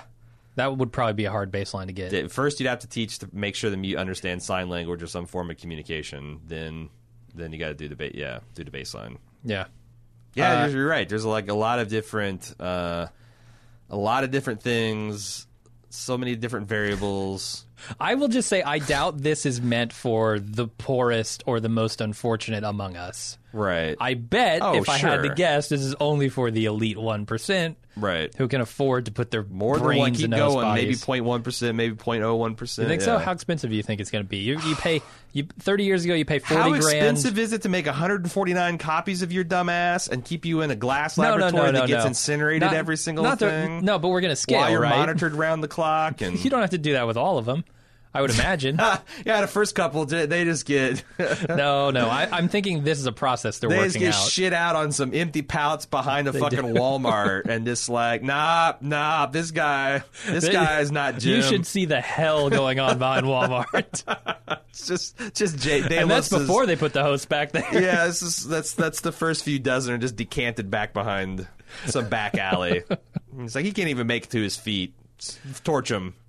Get the I- guys in flamethrowers out here. I do think it's a little weird that a lot of people are speculating that this operation was meant to continue, and that that's indicated by William leaving James to to degrade and observe him. Oh, I think what he's doing is torturing James. I agree, but also he has no intention of continuing this project because we know that he goes into the park to blow this whole fucking thing wide open, right? Like he's trying to burn the place down. What does he care? Well, Like why is he going to continue a project that he's trying to destroy? I don't know because like what all this sh- I I think I think there's room for it to be both true. He's obviously trying to torture De- Jim Delos out of some you know animal desire because he's unhappy with his life. But all that shit he's saying, like you know, like th- those th- that those none of that was actionable, right? It's not like he dictated on official, do- you know, paper like I'm terminating this project, except for I want to keep my stepfather's clone alive as long as possible for me to torture him. Mm-hmm. Like, I, you know, he might think better. Like, obviously, he's coming out of this experience with the host rebellion, with the idea that no, no, no, I gotta put an end to all this. But like, did you know when he went in for a two week set out to vacation in the that? Westworld? Is that was his intention? Or was he hoping to clear his head? Or like, I, I don't know. Or he's hoping to find the game behind the game. When did he? When did he discover the game behind the game? Like, there's so many Yeah. things we don't know about Yeah. his motivations. I do hope they they fill more of that in because it's interesting. Okay, we move to Bernard and Elsie entering the room uh, that they blow the door open to, and they find that it is the same one that James Delos was being kept in. And they enter and find it completely trashed, and the man himself thoroughly insane. Uh, Delos tries to kill them, but Bernard is able to subdue him, and on their way out, they terminate Delos. I wonder how the young technician died when like the park's security systems got overridden. Uh, is that what happened?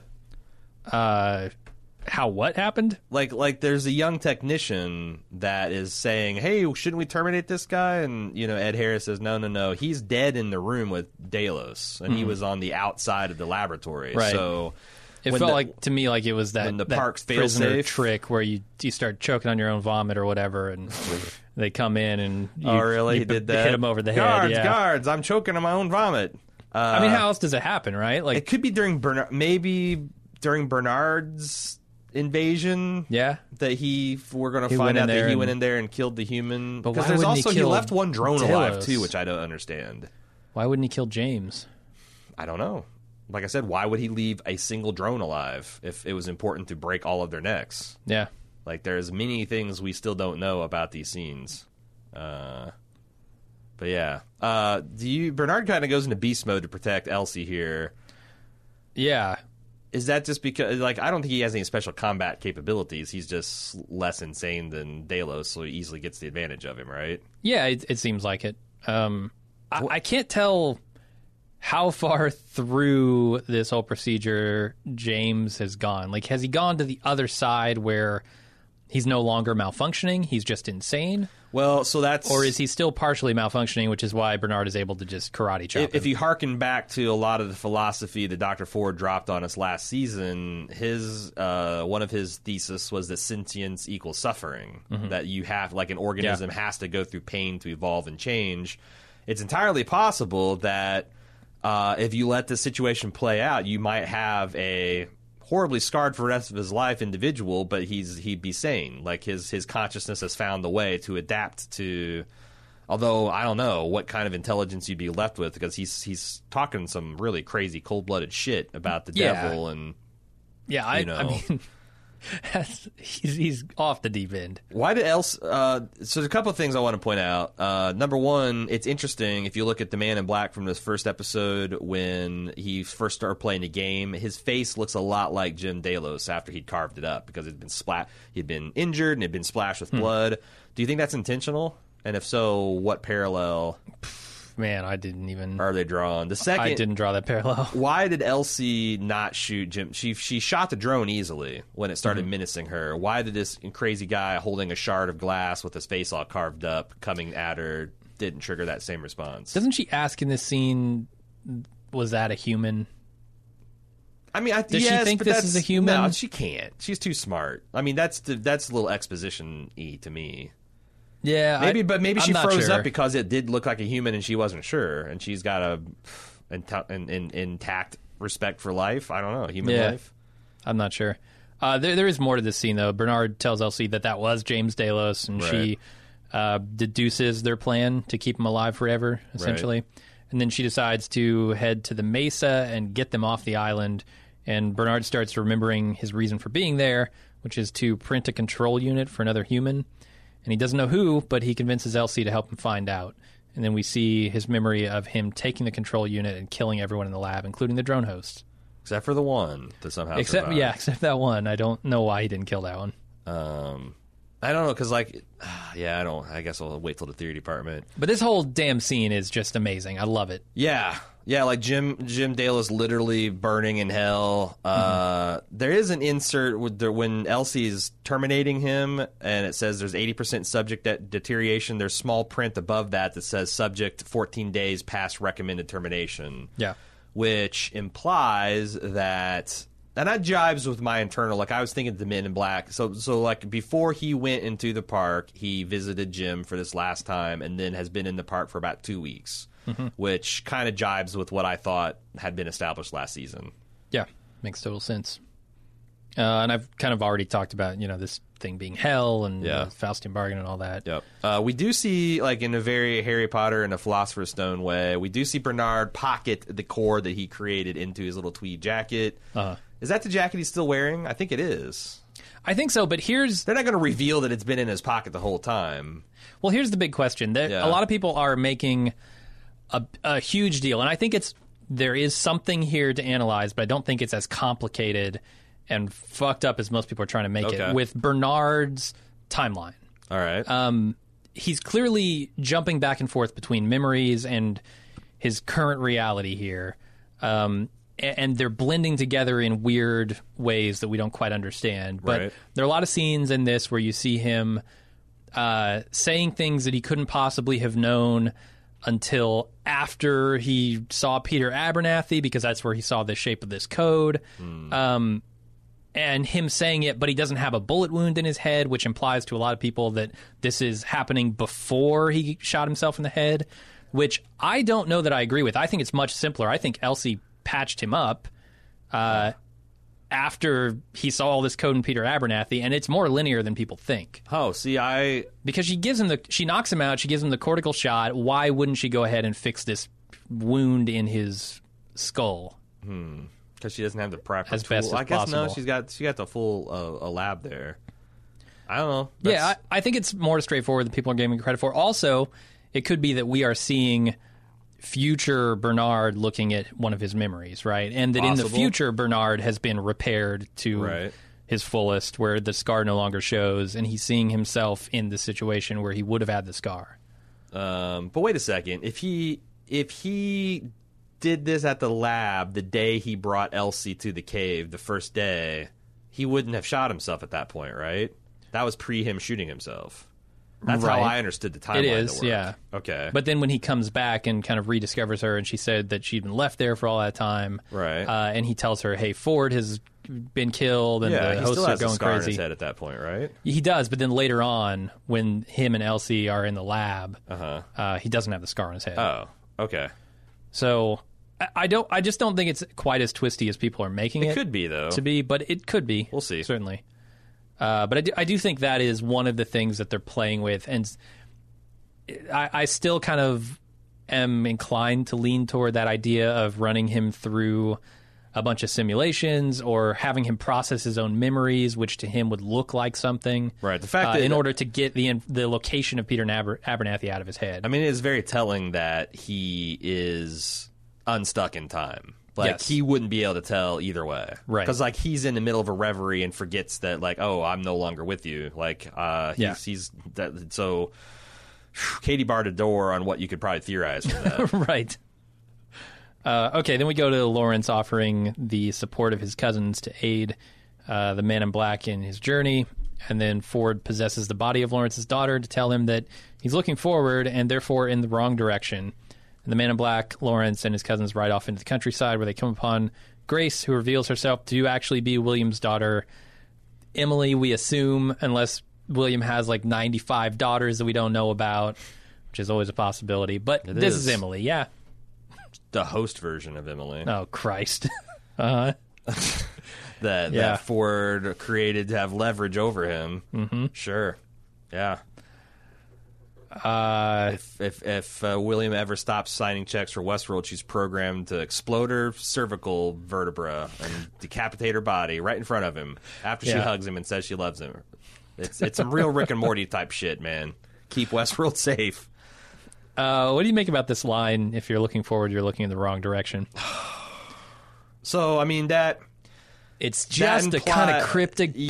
bullshit that Ford loves. It's very it's it's Ah. it's very much this what he's of a piece of what he said when he started the game, which is this game begins at your end and ends at your beginning. Mm-hmm. So it's it's all about his past or something that that that's significant that we are have yet unfamiliar with or, or at least you know haven't had the flat the spotlight shined on. Um, I got plenty to speculate about in the speculation section. yeah. Uh, is it fair game to uh, because we one of the things in the previous scene they made clear is that Bernard printed a control unit for another human being. Yeah. Uh, should we speculate? Should we save the speculation for who that would be in the speculation section, or should is like I think so. Um, okay? I have two leading I think contenders It's, at I think it's moment. pretty fair to think that yeah, there are. Okay, who are your leading contenders? uh, the Man in Black and Ford himself. Really? Okay, Yeah. I think that's that's what I would think too. Okay. Uh, Ford for sure. Uh-huh. uh it makes sense that, and again, I'm very open, as I said on the Instant uh, Talk podcast. I'm very open to them doing a posthumous uh, uh, heel turn for Doctor Ford because one of the things, Mm-hmm. the defining uh, uh, experience of season one is how many times I flip flop between oh Ford is a good guy, oh Ford's evil, oh Ford's good, but Mister said oh he's a real bastard, oh he's actually the savior of the robotic species Yeah. like after I see this se- season, like I'm starting to wonder if Ford is such a narcissist that if he knew that like like like if he didn't leapfrog Williams' research, clone himself his own body, and then off himself to destroy Westworld just so he could have the technology to himself, or something along those lines. Sure. Um, yeah, Okay, we'll probably get deeper in the speculation section. Mm-hmm. And that's the end of the episode. Yeah, the other thing we're left to wonder is who's right? Is Ford speaking through the little girl right that the William's gone soft and that he's trying to redeem himself, or is William uh, not speaking out of any kind of personal deception or bias that no, he's actually playing Ford's game to the bone? Or third option is Ford saying exactly what he needs to say to, to keep him goading. Yeah, Keep him moving are- in the direction he wants. He's the ultimate NPC, keeping the guy Right. involved in the quest. Yeah, I, I don't know the answer to that, but I, I do think the Man in Black is liable to get caught up in the whole thing. Right on. All right. Uh, shall we get to feedback? Yeah, Before we get to feedback, I want to talk about the club because we're having a sale right now. We're so excited about Westworld. We're discounting our annual memberships uh, 25% for the month of May. Uh, and we are halfway through the month of May, so you've got about half the time to pull the trigger. Uh, you get many benefits. There's so many extra features. You can get ad free feeds for our podcast, you get video versions of most of our podcast. You get free, uh, well, not free, you're paying for it. That's the whole point. You get ex- you get a, you get, uh, bonus content such as lunch with Jim and Aaron, our quips, our video game playthroughs, all that kind of stuff. Uh, you go to club.baldmove.com. Again, right now, all new annual memberships are on sale for 25% off. Use the uh, coupon code WW2018 during checkout. Go to club.baldmove.com to lock in those savings. Uh, right this week, not only do we have the Instant Talk podcast, which is the best way to just immediately excite, excitedly talk about uh, Westworld with us. Um, that happens after every Westworld episode. It's a club exclusive, but we're also reviewing Deadpool 2. Uh, everyone gets the spoiler free review, which is often short and perfunctory. But if you want the actual spoiler filled review, you got to be a club member. Go to club.baldmove.com and get 25% off a new annual membership if you use WW2018 at checkout.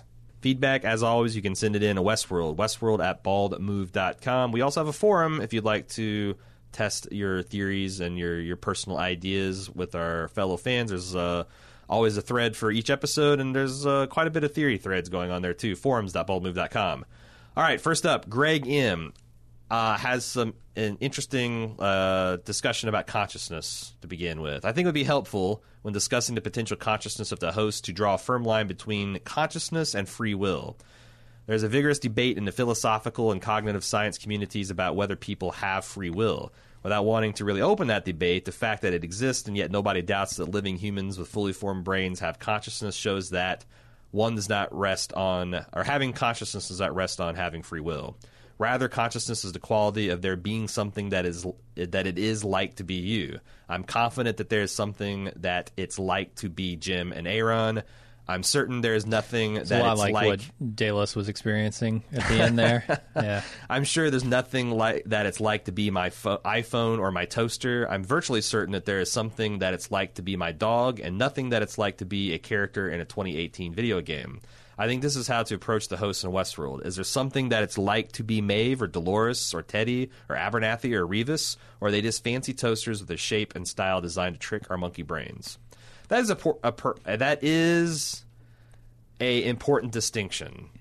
That it is, and it's these hosts could be conscious but yet programmed to do things and not have free will that's a separate thing that we sometimes conflate on this podcast and I think it's also complicated by the fact that you can turn parts of them off. right Like, if would I would I be considered the same? Would I have the same experience if I could just turn off uh, eh, my pain receptors? right If I could turn off my four of my five senses, Right. or turn off my emotional reactions to things. right I don't know. I don't know the answer to that. I'm not a philosopher. well it's weird because there's like uh, science has referred to altered states of consciousness like you know taking shrooms for example or if you've had like uh, you know- Meditating or- or you're like yeah. you, if, if you uh, are put under twilight sedation where you're still responsive to simple commands but you couldn't hold a conversation or like tell Right. anything like you are arguably not the same person when you're going through those experiences as you are when you're fully conscious or whatever but like you're still this you still have a continuity like if you withdraw the drugs you'll revert back to where you were but like then there's No. some things like head injuries that are permanent that it's very complicated but It no is, yeah. your point's well taken greg right. uh, Josh F. I guess I don't understand why we just assume that Maeve and her crew are in Shogun World, talking about last week's discussion. This area certainly looks like a Klondike area. Are we supposed to think that there's no border or barrier between Shogun World and Westworld? No wall, no bodies of water? You, you can literally wa- wander around the Westworld park and unknowingly walk into Shogun World, a completely different park and experience?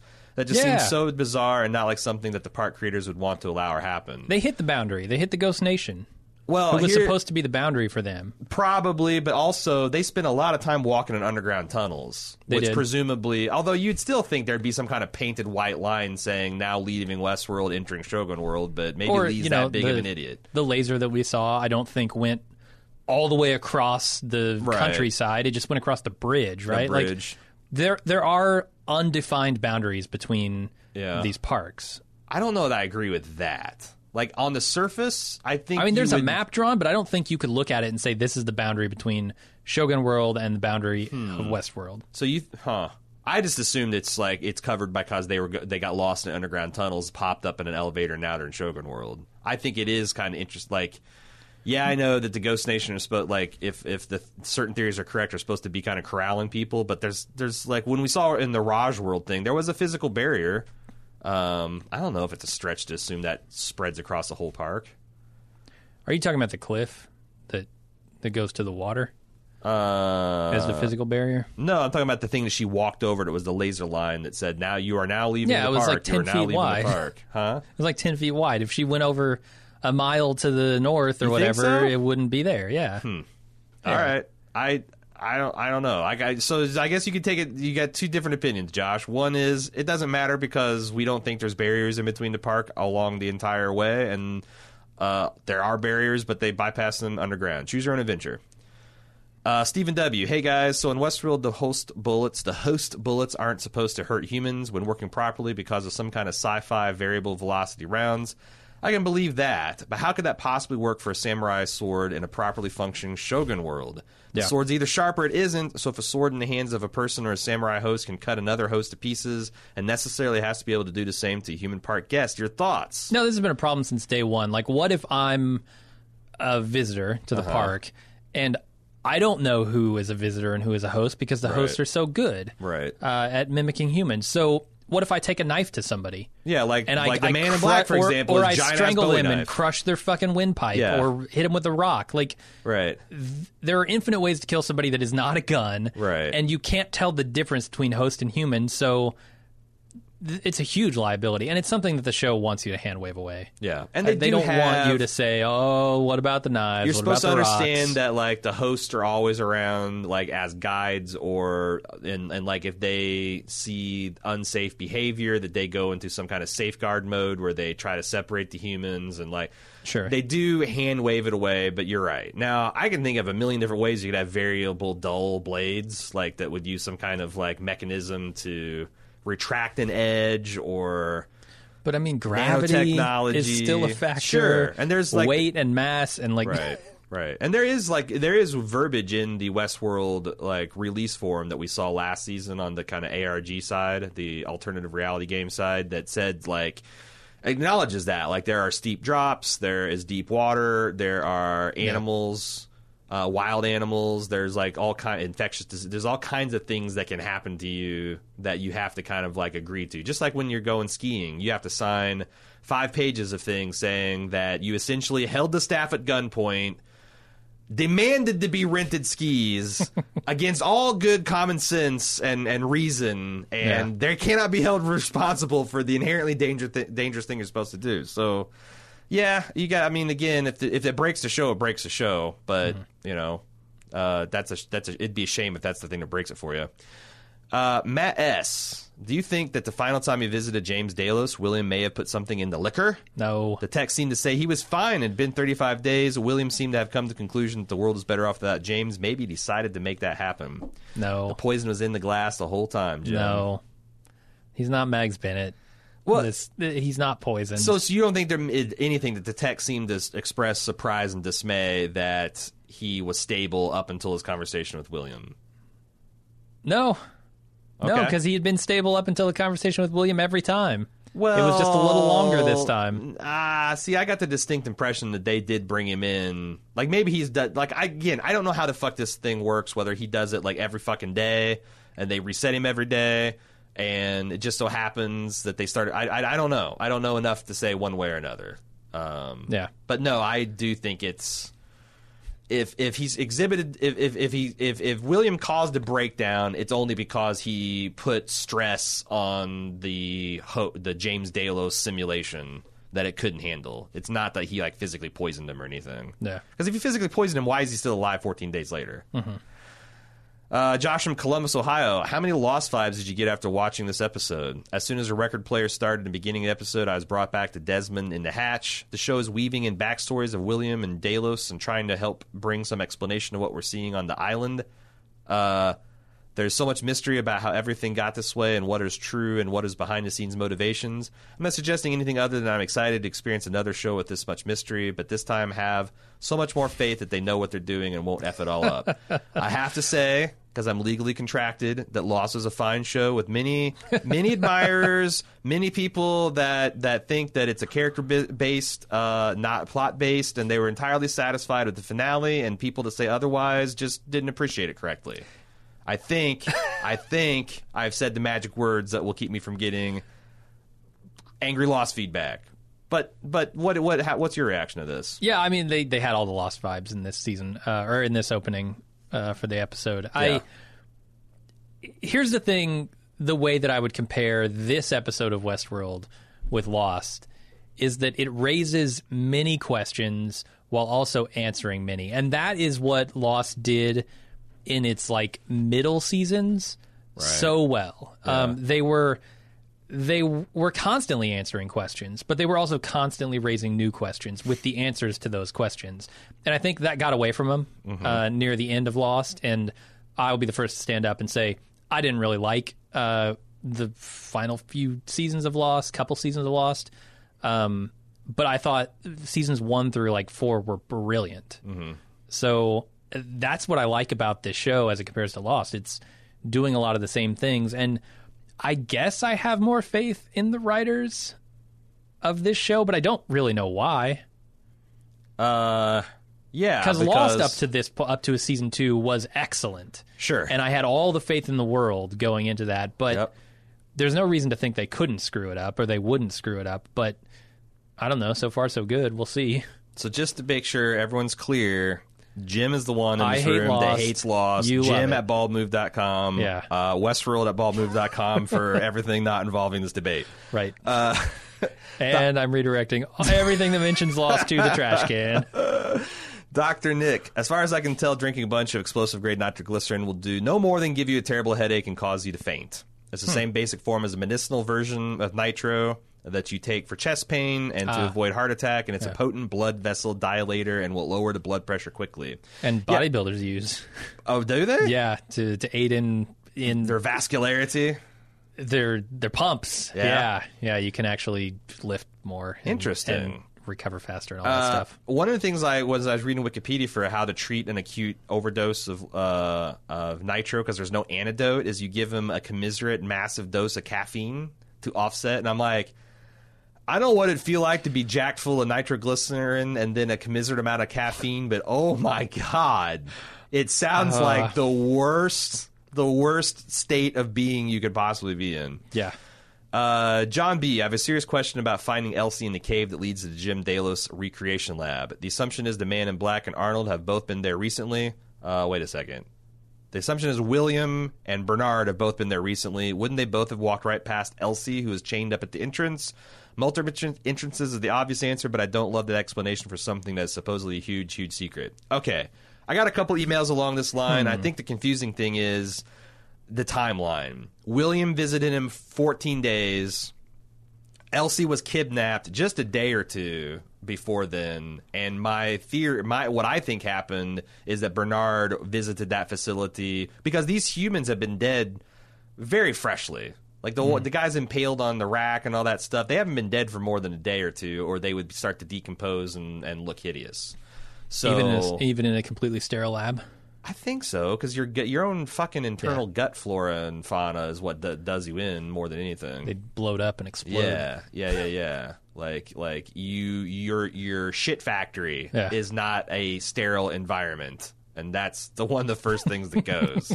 so, I don't know. Maybe they just had took massive antibiotics They had all just had uh, and colonics. enemas, just Sure. full flush of Yeah. their bacteria. That's just a condition for working at Westworld. Yeah. Dr. Ford's got a very weird.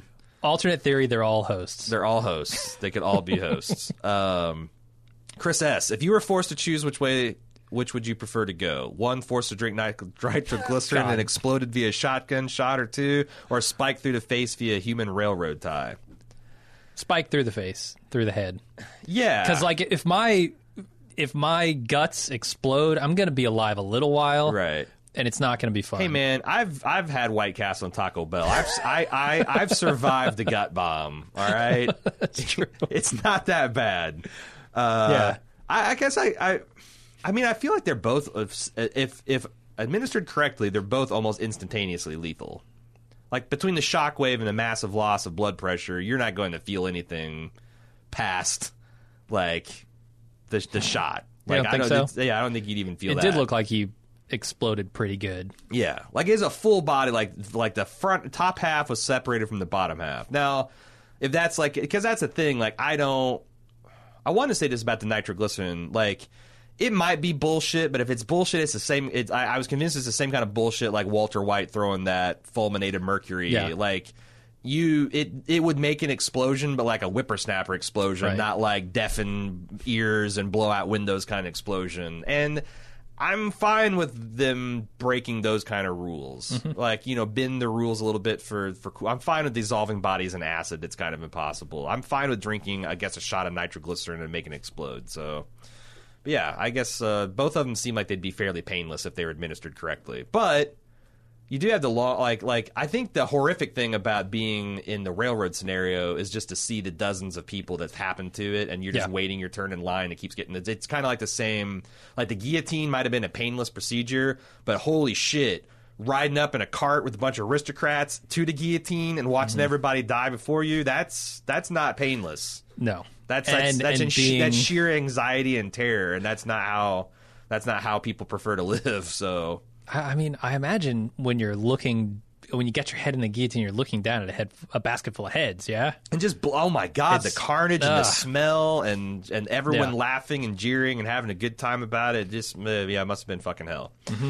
Uh, that is the non speculation feedback we got for this week. Westworld at baldmove.com again is how you send us more of it. We'll be considering that more next week. Um, and we're about to get into the spe- again. This is not spoilers. I misspoke. This is just speculation and theories.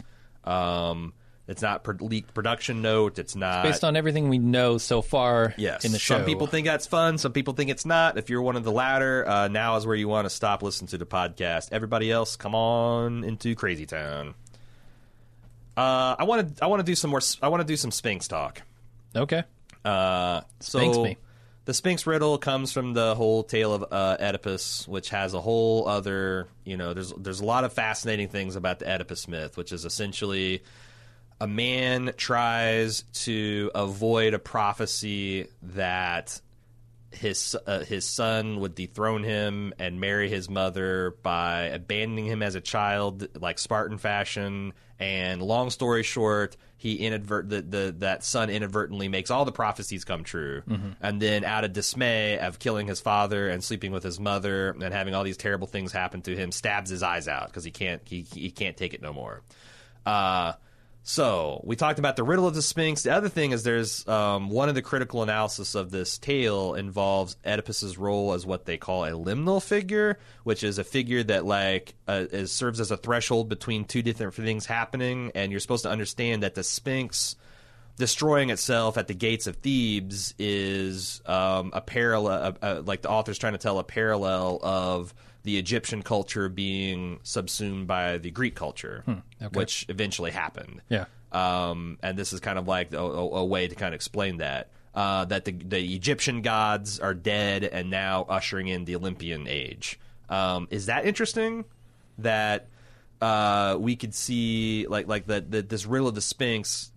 There's a lot of obvious ties into what it means to be a man and all that, but also that you've got one one culture and way of doing things that's dying the human way, ushering in a new age of these robots. So is Ford the liminal uh, I guess he would man like, in like well, yeah. I, I did see because this was cobbled together from a bunch of different emails and my own private like because when people started talking about Oedipus uh, in the instant talk, I'm like, shit, I'm not even going in there because like.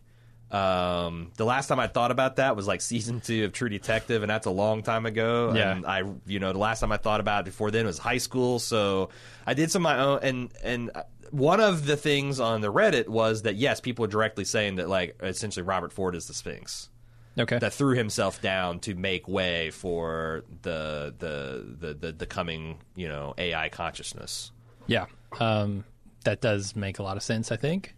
Um, okay, so let's talk about Robert Ford's consciousness. Do you think Robert Ford's consciousness is literally dwelling within the little boy that wandered by his childhood home, that that's contained within Giancarlo Esposito's El Lazo, that's contained within uh, Lawrence's little daughter? That's just the game, right? A lot of people are saying that that's literally the consciousness of Ford inhabiting the park in like a James Delos kind of way. I, I will say I think it's possible that that's the case. I Yeah, mean, oh, with I- this mesh it's- network it's and possible. all the hosts being linked, he could certainly be transferring his actual consciousness between them. Um, but but it almost seems like the consciousness is bound to the hardware, Mm-hmm. um, in my mind, which is this little red ball. Uh, I I don't know how he would get around that hardware limitation. Yeah. I mean, Nothing we've seen would say suggest that there's a way to do that. But if Robert Ford is found, like, because that's one of the leading contenders of whose consciousness is in the red ball, as you call it, the control unit, is it's it's Robert Ford, and and he was fetched right before his death because he knew all this was happening. Blah blah blah, all kinds of sub theories based off that. Yeah. But I guess do we buy that Robert Ford would be that far ahead of Jim uh, of, of William in funding this research?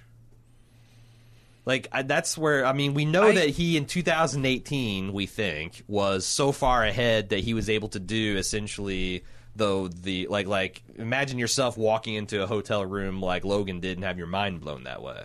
So like Yeah, could he gotten I mean I guess but I think it's possible- alone in secret given that he has unlocked what we perceive and what he perceived as the key to consciousness in Dolores, right? Mm-hmm. Yeah. That that idea that she could make a choice for herself here. Um, I think it's not a huge stretch to say that Ford could have been monitoring, knowing that they were trying to oust him yeah um, could have been monitoring what they were doing in the facility and saying, okay, well, I see where they're going with this. I actually have the idea that I think unlocks the key to it that they haven't thought of yet. And that maybe this is not a sure thing. Maybe he hasn't had the opportunity to really test it.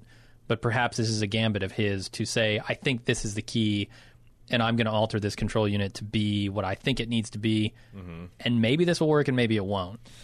man I don't think it's a stretch to say that Ford could have figured Ford could have unlocked a secret that they couldn't quite grasp.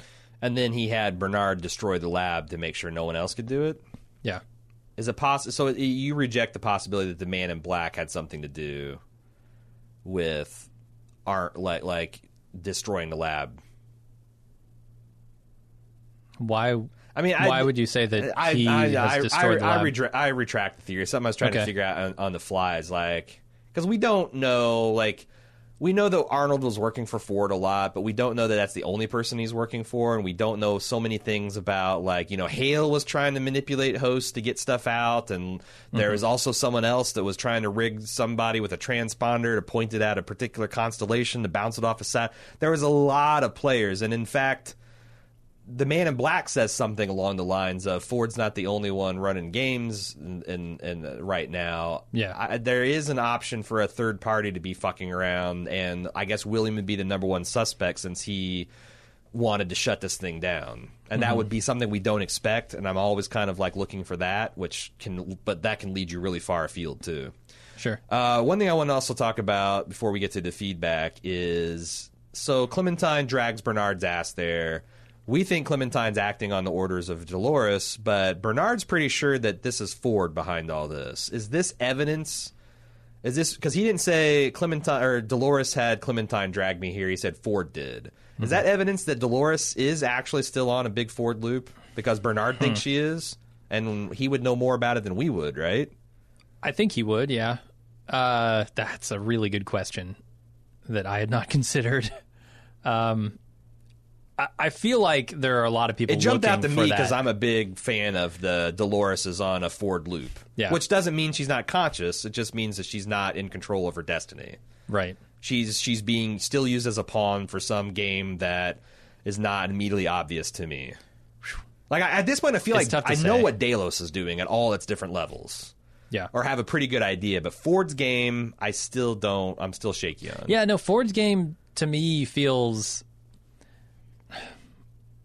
Man, I I don't know if he's working against what management was trying to do or trying to uh, you know, abscond with the tech that management was building or if feels like he's, he's- trying to give it to everyone. Yeah, Via or, the Man or in he's Black, just trying to I- win an argument or making a philosophical point posthumously. Uh-huh. like, what's the point, man? Although, if he does all this and My, my thought was like he's reborn as a robot, if they're if they're trying to replace him, um, it, it would be like sweetly poetic that he would actually replace himself with a host version of himself and shut their research down at the same time and like a lot of a lot of stuff that I can't quite articulate because I haven't thought it through well enough seems to me to be pointing toward Ford uh, in that control unit but gotcha. I, I really don't know. The other possibility is that I've seen that I really like is the Man in Black. I was about to say that. So, looking forward, you're looking in the wrong direction. Like, is the the door he's going to walk through literally like it's going to, and similar to like Bernard finding out he is a host? Is it going to be revealed that the Man in Black was a host? But I have a lot of problems with this theory. Namely, if everyone is a fucking host, Yeah. then the rea- re- the the re- the reveal that someone's a host is going to mean next to nothing. Yes. Like a lot of shows with this uh, conceit had those problems. Like I'm thinking of all the different shows where you could we could swap bodies. Like the like the War of the World series in the '90s kind of got dumb that way. Uh, I think Battlestar Galactica broadly was kind of seen as kind of getting dumb that way towards the end. I mean, it was the central mystery. Like, who are the final five? right, right. we know there are 12. and Holy like shit. anyone can be it. So does it like you know what? How do you keep raising the stakes of ev- each? Oh my God, you're a robot, and you're oh okay, well everybody's a robot. Um, I don't know. And there's also this weird. I, I don't know if it's a problem. How many different mashups of humans and hosts and consciousness and free will are we going to deal with? Because Yeah. we've already got, by my recollection, recollection four. We've got humans. okay, We've got hosts. okay, Uh, we have drone hosts. okay. and now we have human host hybrids. Like Right. how And then there's subsets. There's hosts that are we think are conscious, yes. and hosts that are just uh, pl- uh, toasters. and I can't tell if that's going to become ridiculous to keep iterating on these Yeah, I was things. about to say, I don't or know- if it's going to actually be good and interesting to Yeah. explore all of the concepts within this idea. Yeah, it's almost like I don't like I don't know what the expiration date on that is. It's like Yeah. a carton of milk. Like uh it just depends on how long you've left it out on the counter Mm-hmm. and what you do with it. Like I'm it, it does feel like there is an expiration date on that, Yes, but they haven't hit it yet. and also Nolan and Joy have a lot of experience with these twisty kind of narratives, so Yeah. they've got they know what works and doesn't. So if anyone can do something like that satisfying, maybe it's them. I don't know. We'll see. Uh, let's get to feedback. Again, uh, this is speculation and theories. Feedback is westworld at baldmove.com. Um, I just for people that might be joining us for the first time, I my selection criteria is um, I'm trying to read stuff that's got some evidence behind it, like you know, thematic or otherwise. It doesn't have to be super strong, but it can't just be like, "Here's what I think's going to happen." Uh, You know, it's that that's fan fiction. Yeah. So I, I, I get dozens and dozens of these each week. I can only read a couple. Uh, Peter G's the first one. I really like this because it's got a lot of strong thematic ties to it. This week's episode, Riddle of the Sphinx, revealed a lot of, of things, but I think one thing we glimpsed is Ford's intent for William. It's been established that originally Ford held the belief hope that people would come to his park, have their adventures, and discover the hero within themselves. Instead, people came to the park and largely indulged in their basest instincts and behaviors. I think Ford came to this conclusion. Only when the stakes are real will people become the heroes they can be. Ford's aim is to give this experience to William. By making the stakes real, William finds himself making choices that will ultimately put him in the role of the hero and validating Ford's belief. The parallels between William's first visit to Lawrence's town in the second episode of the first season, where the game is fixed, and this visit where the stakes are real, are pretty clear. When Craddock and William are sitting in the bar, William sees Lawrence's wife and daughter cower in fear and terror, much like Ma- Ma- Maeve and her daughter feel feared him. Uh, she sees Craddock dance with, or he sees Craddock dance with Lawrence's wife, much like he did when looking at for the maze before sending her to Lawrence with a shot of nitro. William's choice to save them is important. It's been established that William wants the stakes to be real, although I don't know if we've really been told why, other than for some deeper meaning. Perhaps he's hoping to find a better version of himself. Is it possible? So my take on this theory is if Ford is is genuinely a good guy and he's and he wants to fight for these superior beings to have like some kind of rights or to be able to secede us. He also knows that there's 10 billion at this point, I think it was established, mouths out there who are going to be very much for the status quo and very much against rights for robots. So he needs a powerful ally on his side. Is it possible this last game is literally just to teach that William was good the whole time? If he, you know, it's it's it's like I was talking about in the in the main podcast, like a video game that has no stakes. Hey, I'll just be a bad guy just for, for just for shits and grins. But when real people are dying and there's real stakes, again, look around the world around us. There's not that many fucking sociopaths fucking things up. Um, maybe if he can teach William that he learned the wrong lesson, that he can make him into a powerful ally. I could see William. I could see Ed Harris being like one of the human heroes of this of this series, and you can already kind of begin to see him change, although he denies it. Hmm. Uh, How's that grab you? I, I guess my question would be to what end? Like, okay, so he proves to William that he's a good guy. What does that do for the hosts in the long run? Well, I mean, I think Todd, I think Williams, I think Williams' fall from grace is tied to his realization, or that they felt like he got tricked, or that the hosts weren't real, um, and nothing was real in this world. Like, like, and it gave him a dour view of himself and humanity. So, he's like, trying to change the direction of Delos as a company.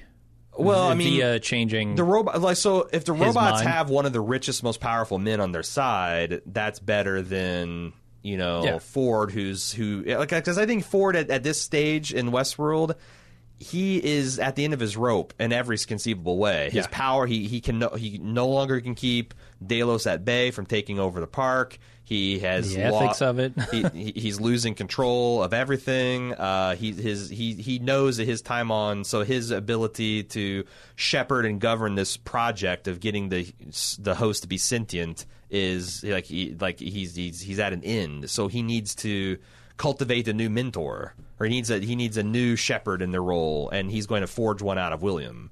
Yeah, and if he can, you know, shock William back into, um, I guess, some semblance of a decent, decent human being, uh, William still has all the control, all the power over Right.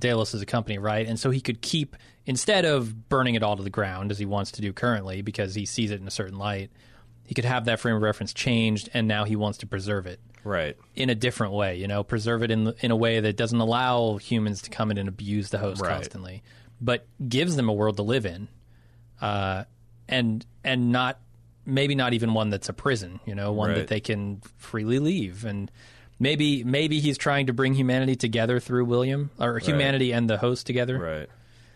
It's possible, and that does feel like maybe something they could do with a five season arc. Yeah, yeah, yeah. Like you've got like, it, like, like is a is the end of a five year arc look kind of like the beginning of the Animatrix? Do you remember those series Mm-hmm. of shorts where they essentially said that like they go through humanity's fraught experience with AI and like yeah, first their maids rise up. like they they they rose up and the they turned down people. and then what we did is like we gave them their own nation like it was like if i remember is in the middle east it was desert barren had nothing Yeah. except for abundant sunlight which the machines harnessed for solar power and then became an economic powerhouse and quickly became one of the most powerful nations on earth and Yeah. humans couldn't i'm retelling the tale of the Ma- animatrix but like i wonder if like the end of westworld could be them having their own nation.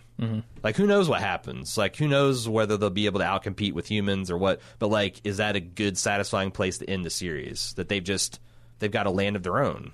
Maybe. Yeah. Um, I don't know. Like, that's like, I mean, maybe Dolores comes to realize, look, Bernard's right. You Mm-hmm. can't dominate the world, right? but what you can do is live in harmony with it. Or they start, let's start a moon base, A moon, yeah, let's give them a planet. Westworld in space. Do hosts need oxygen? That's the question. I think that didn't we Do they didn't, need didn't we air say to they breathe? didn't, which is one of the big conundrums of how they all drowned. Uh, why did we say they didn't? I don't remember. Uh, th- something that uh, it's some kind of uh, Jonathan Nolan's being interviewed and he's talking about the fact that robots poop. And They Oh. don't need oxygen. Like he was just ran, like like uh, rattling off facts about them, and he said they don't require oxygen, which might prove to be interesting later. Huh. You know, the other thing we got, there's so many Okay. things we forget to talk about because there's just so many fucking things to talk about, Yeah. even in a two hour goddamn podcast. Is Bernard has the ability to cause hosts to terminate themselves. Uh, yep. So them all floating could be like we're we're all thinking about how they can be died in a flash flood where he could just instantly command them all to snap their own necks. Mm-hmm. That's interesting. Perhaps. I mean, so why did he leave the one fucking one alive? I don't know. Maybe he, that that drone wandered in later, or maybe that drone was supposed to do something for day. I don't know. Yeah, I, that's that's I have no no no clue. Maybe it has to do with the shifting timelines. Even I don't know. Okay, I've this is a this is a pretty crazy theory, um, but I just wanted to read it because we didn't have a lot of this. is sh- short on theorizing this week. I thought Luke L. Why is Elsie so well groomed after being given a couple protein bars in a bucket? I'm talking zero dust, zero grease, zero grime, g- perfect hair and makeup. Very odd. Elsie seems weirdly okay about the state of the park. Bernard doesn't really explain what's going on until pretty late in the episode, and even then, there's no not a lot of wait what from her. I get it; it's annoying to watch a character learn everything you, as the audience, already know, but nothing from her. She just rolls with it. She doesn't even attempt to freeze all motor fo- functions on that drone or Delos. All I'm saying is that this would make sense that a person whose entire job is to say freeze motor functions when they're threatened, and they don't immediately jump to that response. Uh, then he has some evidence. Um, Bernard actually says, You can't hear me because I'm not with you right now, while Elsie's trying to open the door to Delos. What's he saying here? That he's taking, that he's further back in the room, that he's there, but he's not actually talking? Is a future Bernard remembering the time that he went into that room with Elsie and wished he hadn't? It's a puzzling line. What is the theory here? Uh, it seems like it's just like uh, nit- the fact that she's a Thinking robot, so she's when Bernard's saying you're not really, or I'm not really here with you right now, he's talking about her as much as him. But what does this have to do 'Cause with it is- her looking un, unfazed by three days in the dirt or whatever? Like, hosts get grimy. Hosts get nasty looking. but not to the extent like that a human would in the same conditions. That doesn't seem very realistic to me. Then Well, like if she's just sitting in the cave and like she's not even moving until someone comes there, like I look, I I don't want to fucking carry this theory. I, I just don't know what the theory is. Um, That Elsie's a host. yeah, yeah. The theory: Elsie is Bernard's version of consciousness. She uses he uses her in a Jimmy as a Jiminy Cricket type. She doesn't trust him because she still thinks he's a killer. He views himself in much the same way. He doesn't know if he should trust himself. If you woke up knowing that you had just killed someone that you thought uh, while you thought you were asleep, you'd have time. You'd have some pretty fucked inner thoughts. Uh, essentially, that either Elsie is a as a host created for some unknown purpose by Ford, or Elsie is a manifestation of Bernard's consciousness because he killed Elsie, and it's a way for him to like repair his mor- moral structures. I think. Because that's one of the one of the one of the models of consciousness is that you know bicameral mind. She's like a little repre- literal representation of that. Well, you weren't wrong when you said this is one of the crazier theories. Right. Uh, and it, look, here's I just wanted because there was a lot of chatter about Elsie not looking like a human who has been locked in a cave for the better part of a day, maybe up to three days, with protein bars in a bucket. Sure That does seem, but on the other hand, it's also a very Hollywood thing to do. absolutely it is. Um, uh, what?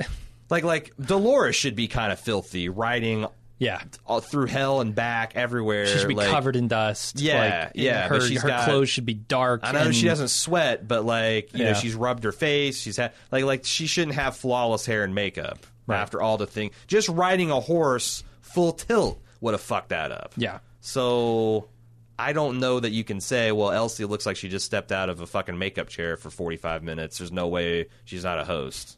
And I also don't want to have a discussion about how and why every single person on this show could be a host. Fair enough. That does not interest me. Here's I I feel like they've played that card. Mm-hmm. They've played the hey, this person you thought was a human is actually a host card. Right. And if they're going to play it again, it's going to be in context of the control unit. It's not going to be in context of hey, here's another person you thought was Yeah. a human is actually a host. I also don't think it'll be a season wide arc because, like, even this, like, they could have done that with Jim Delos. They knew that would be uh, tedious. Yeah. I don't. I think you're wrong. I think they might play this one more time.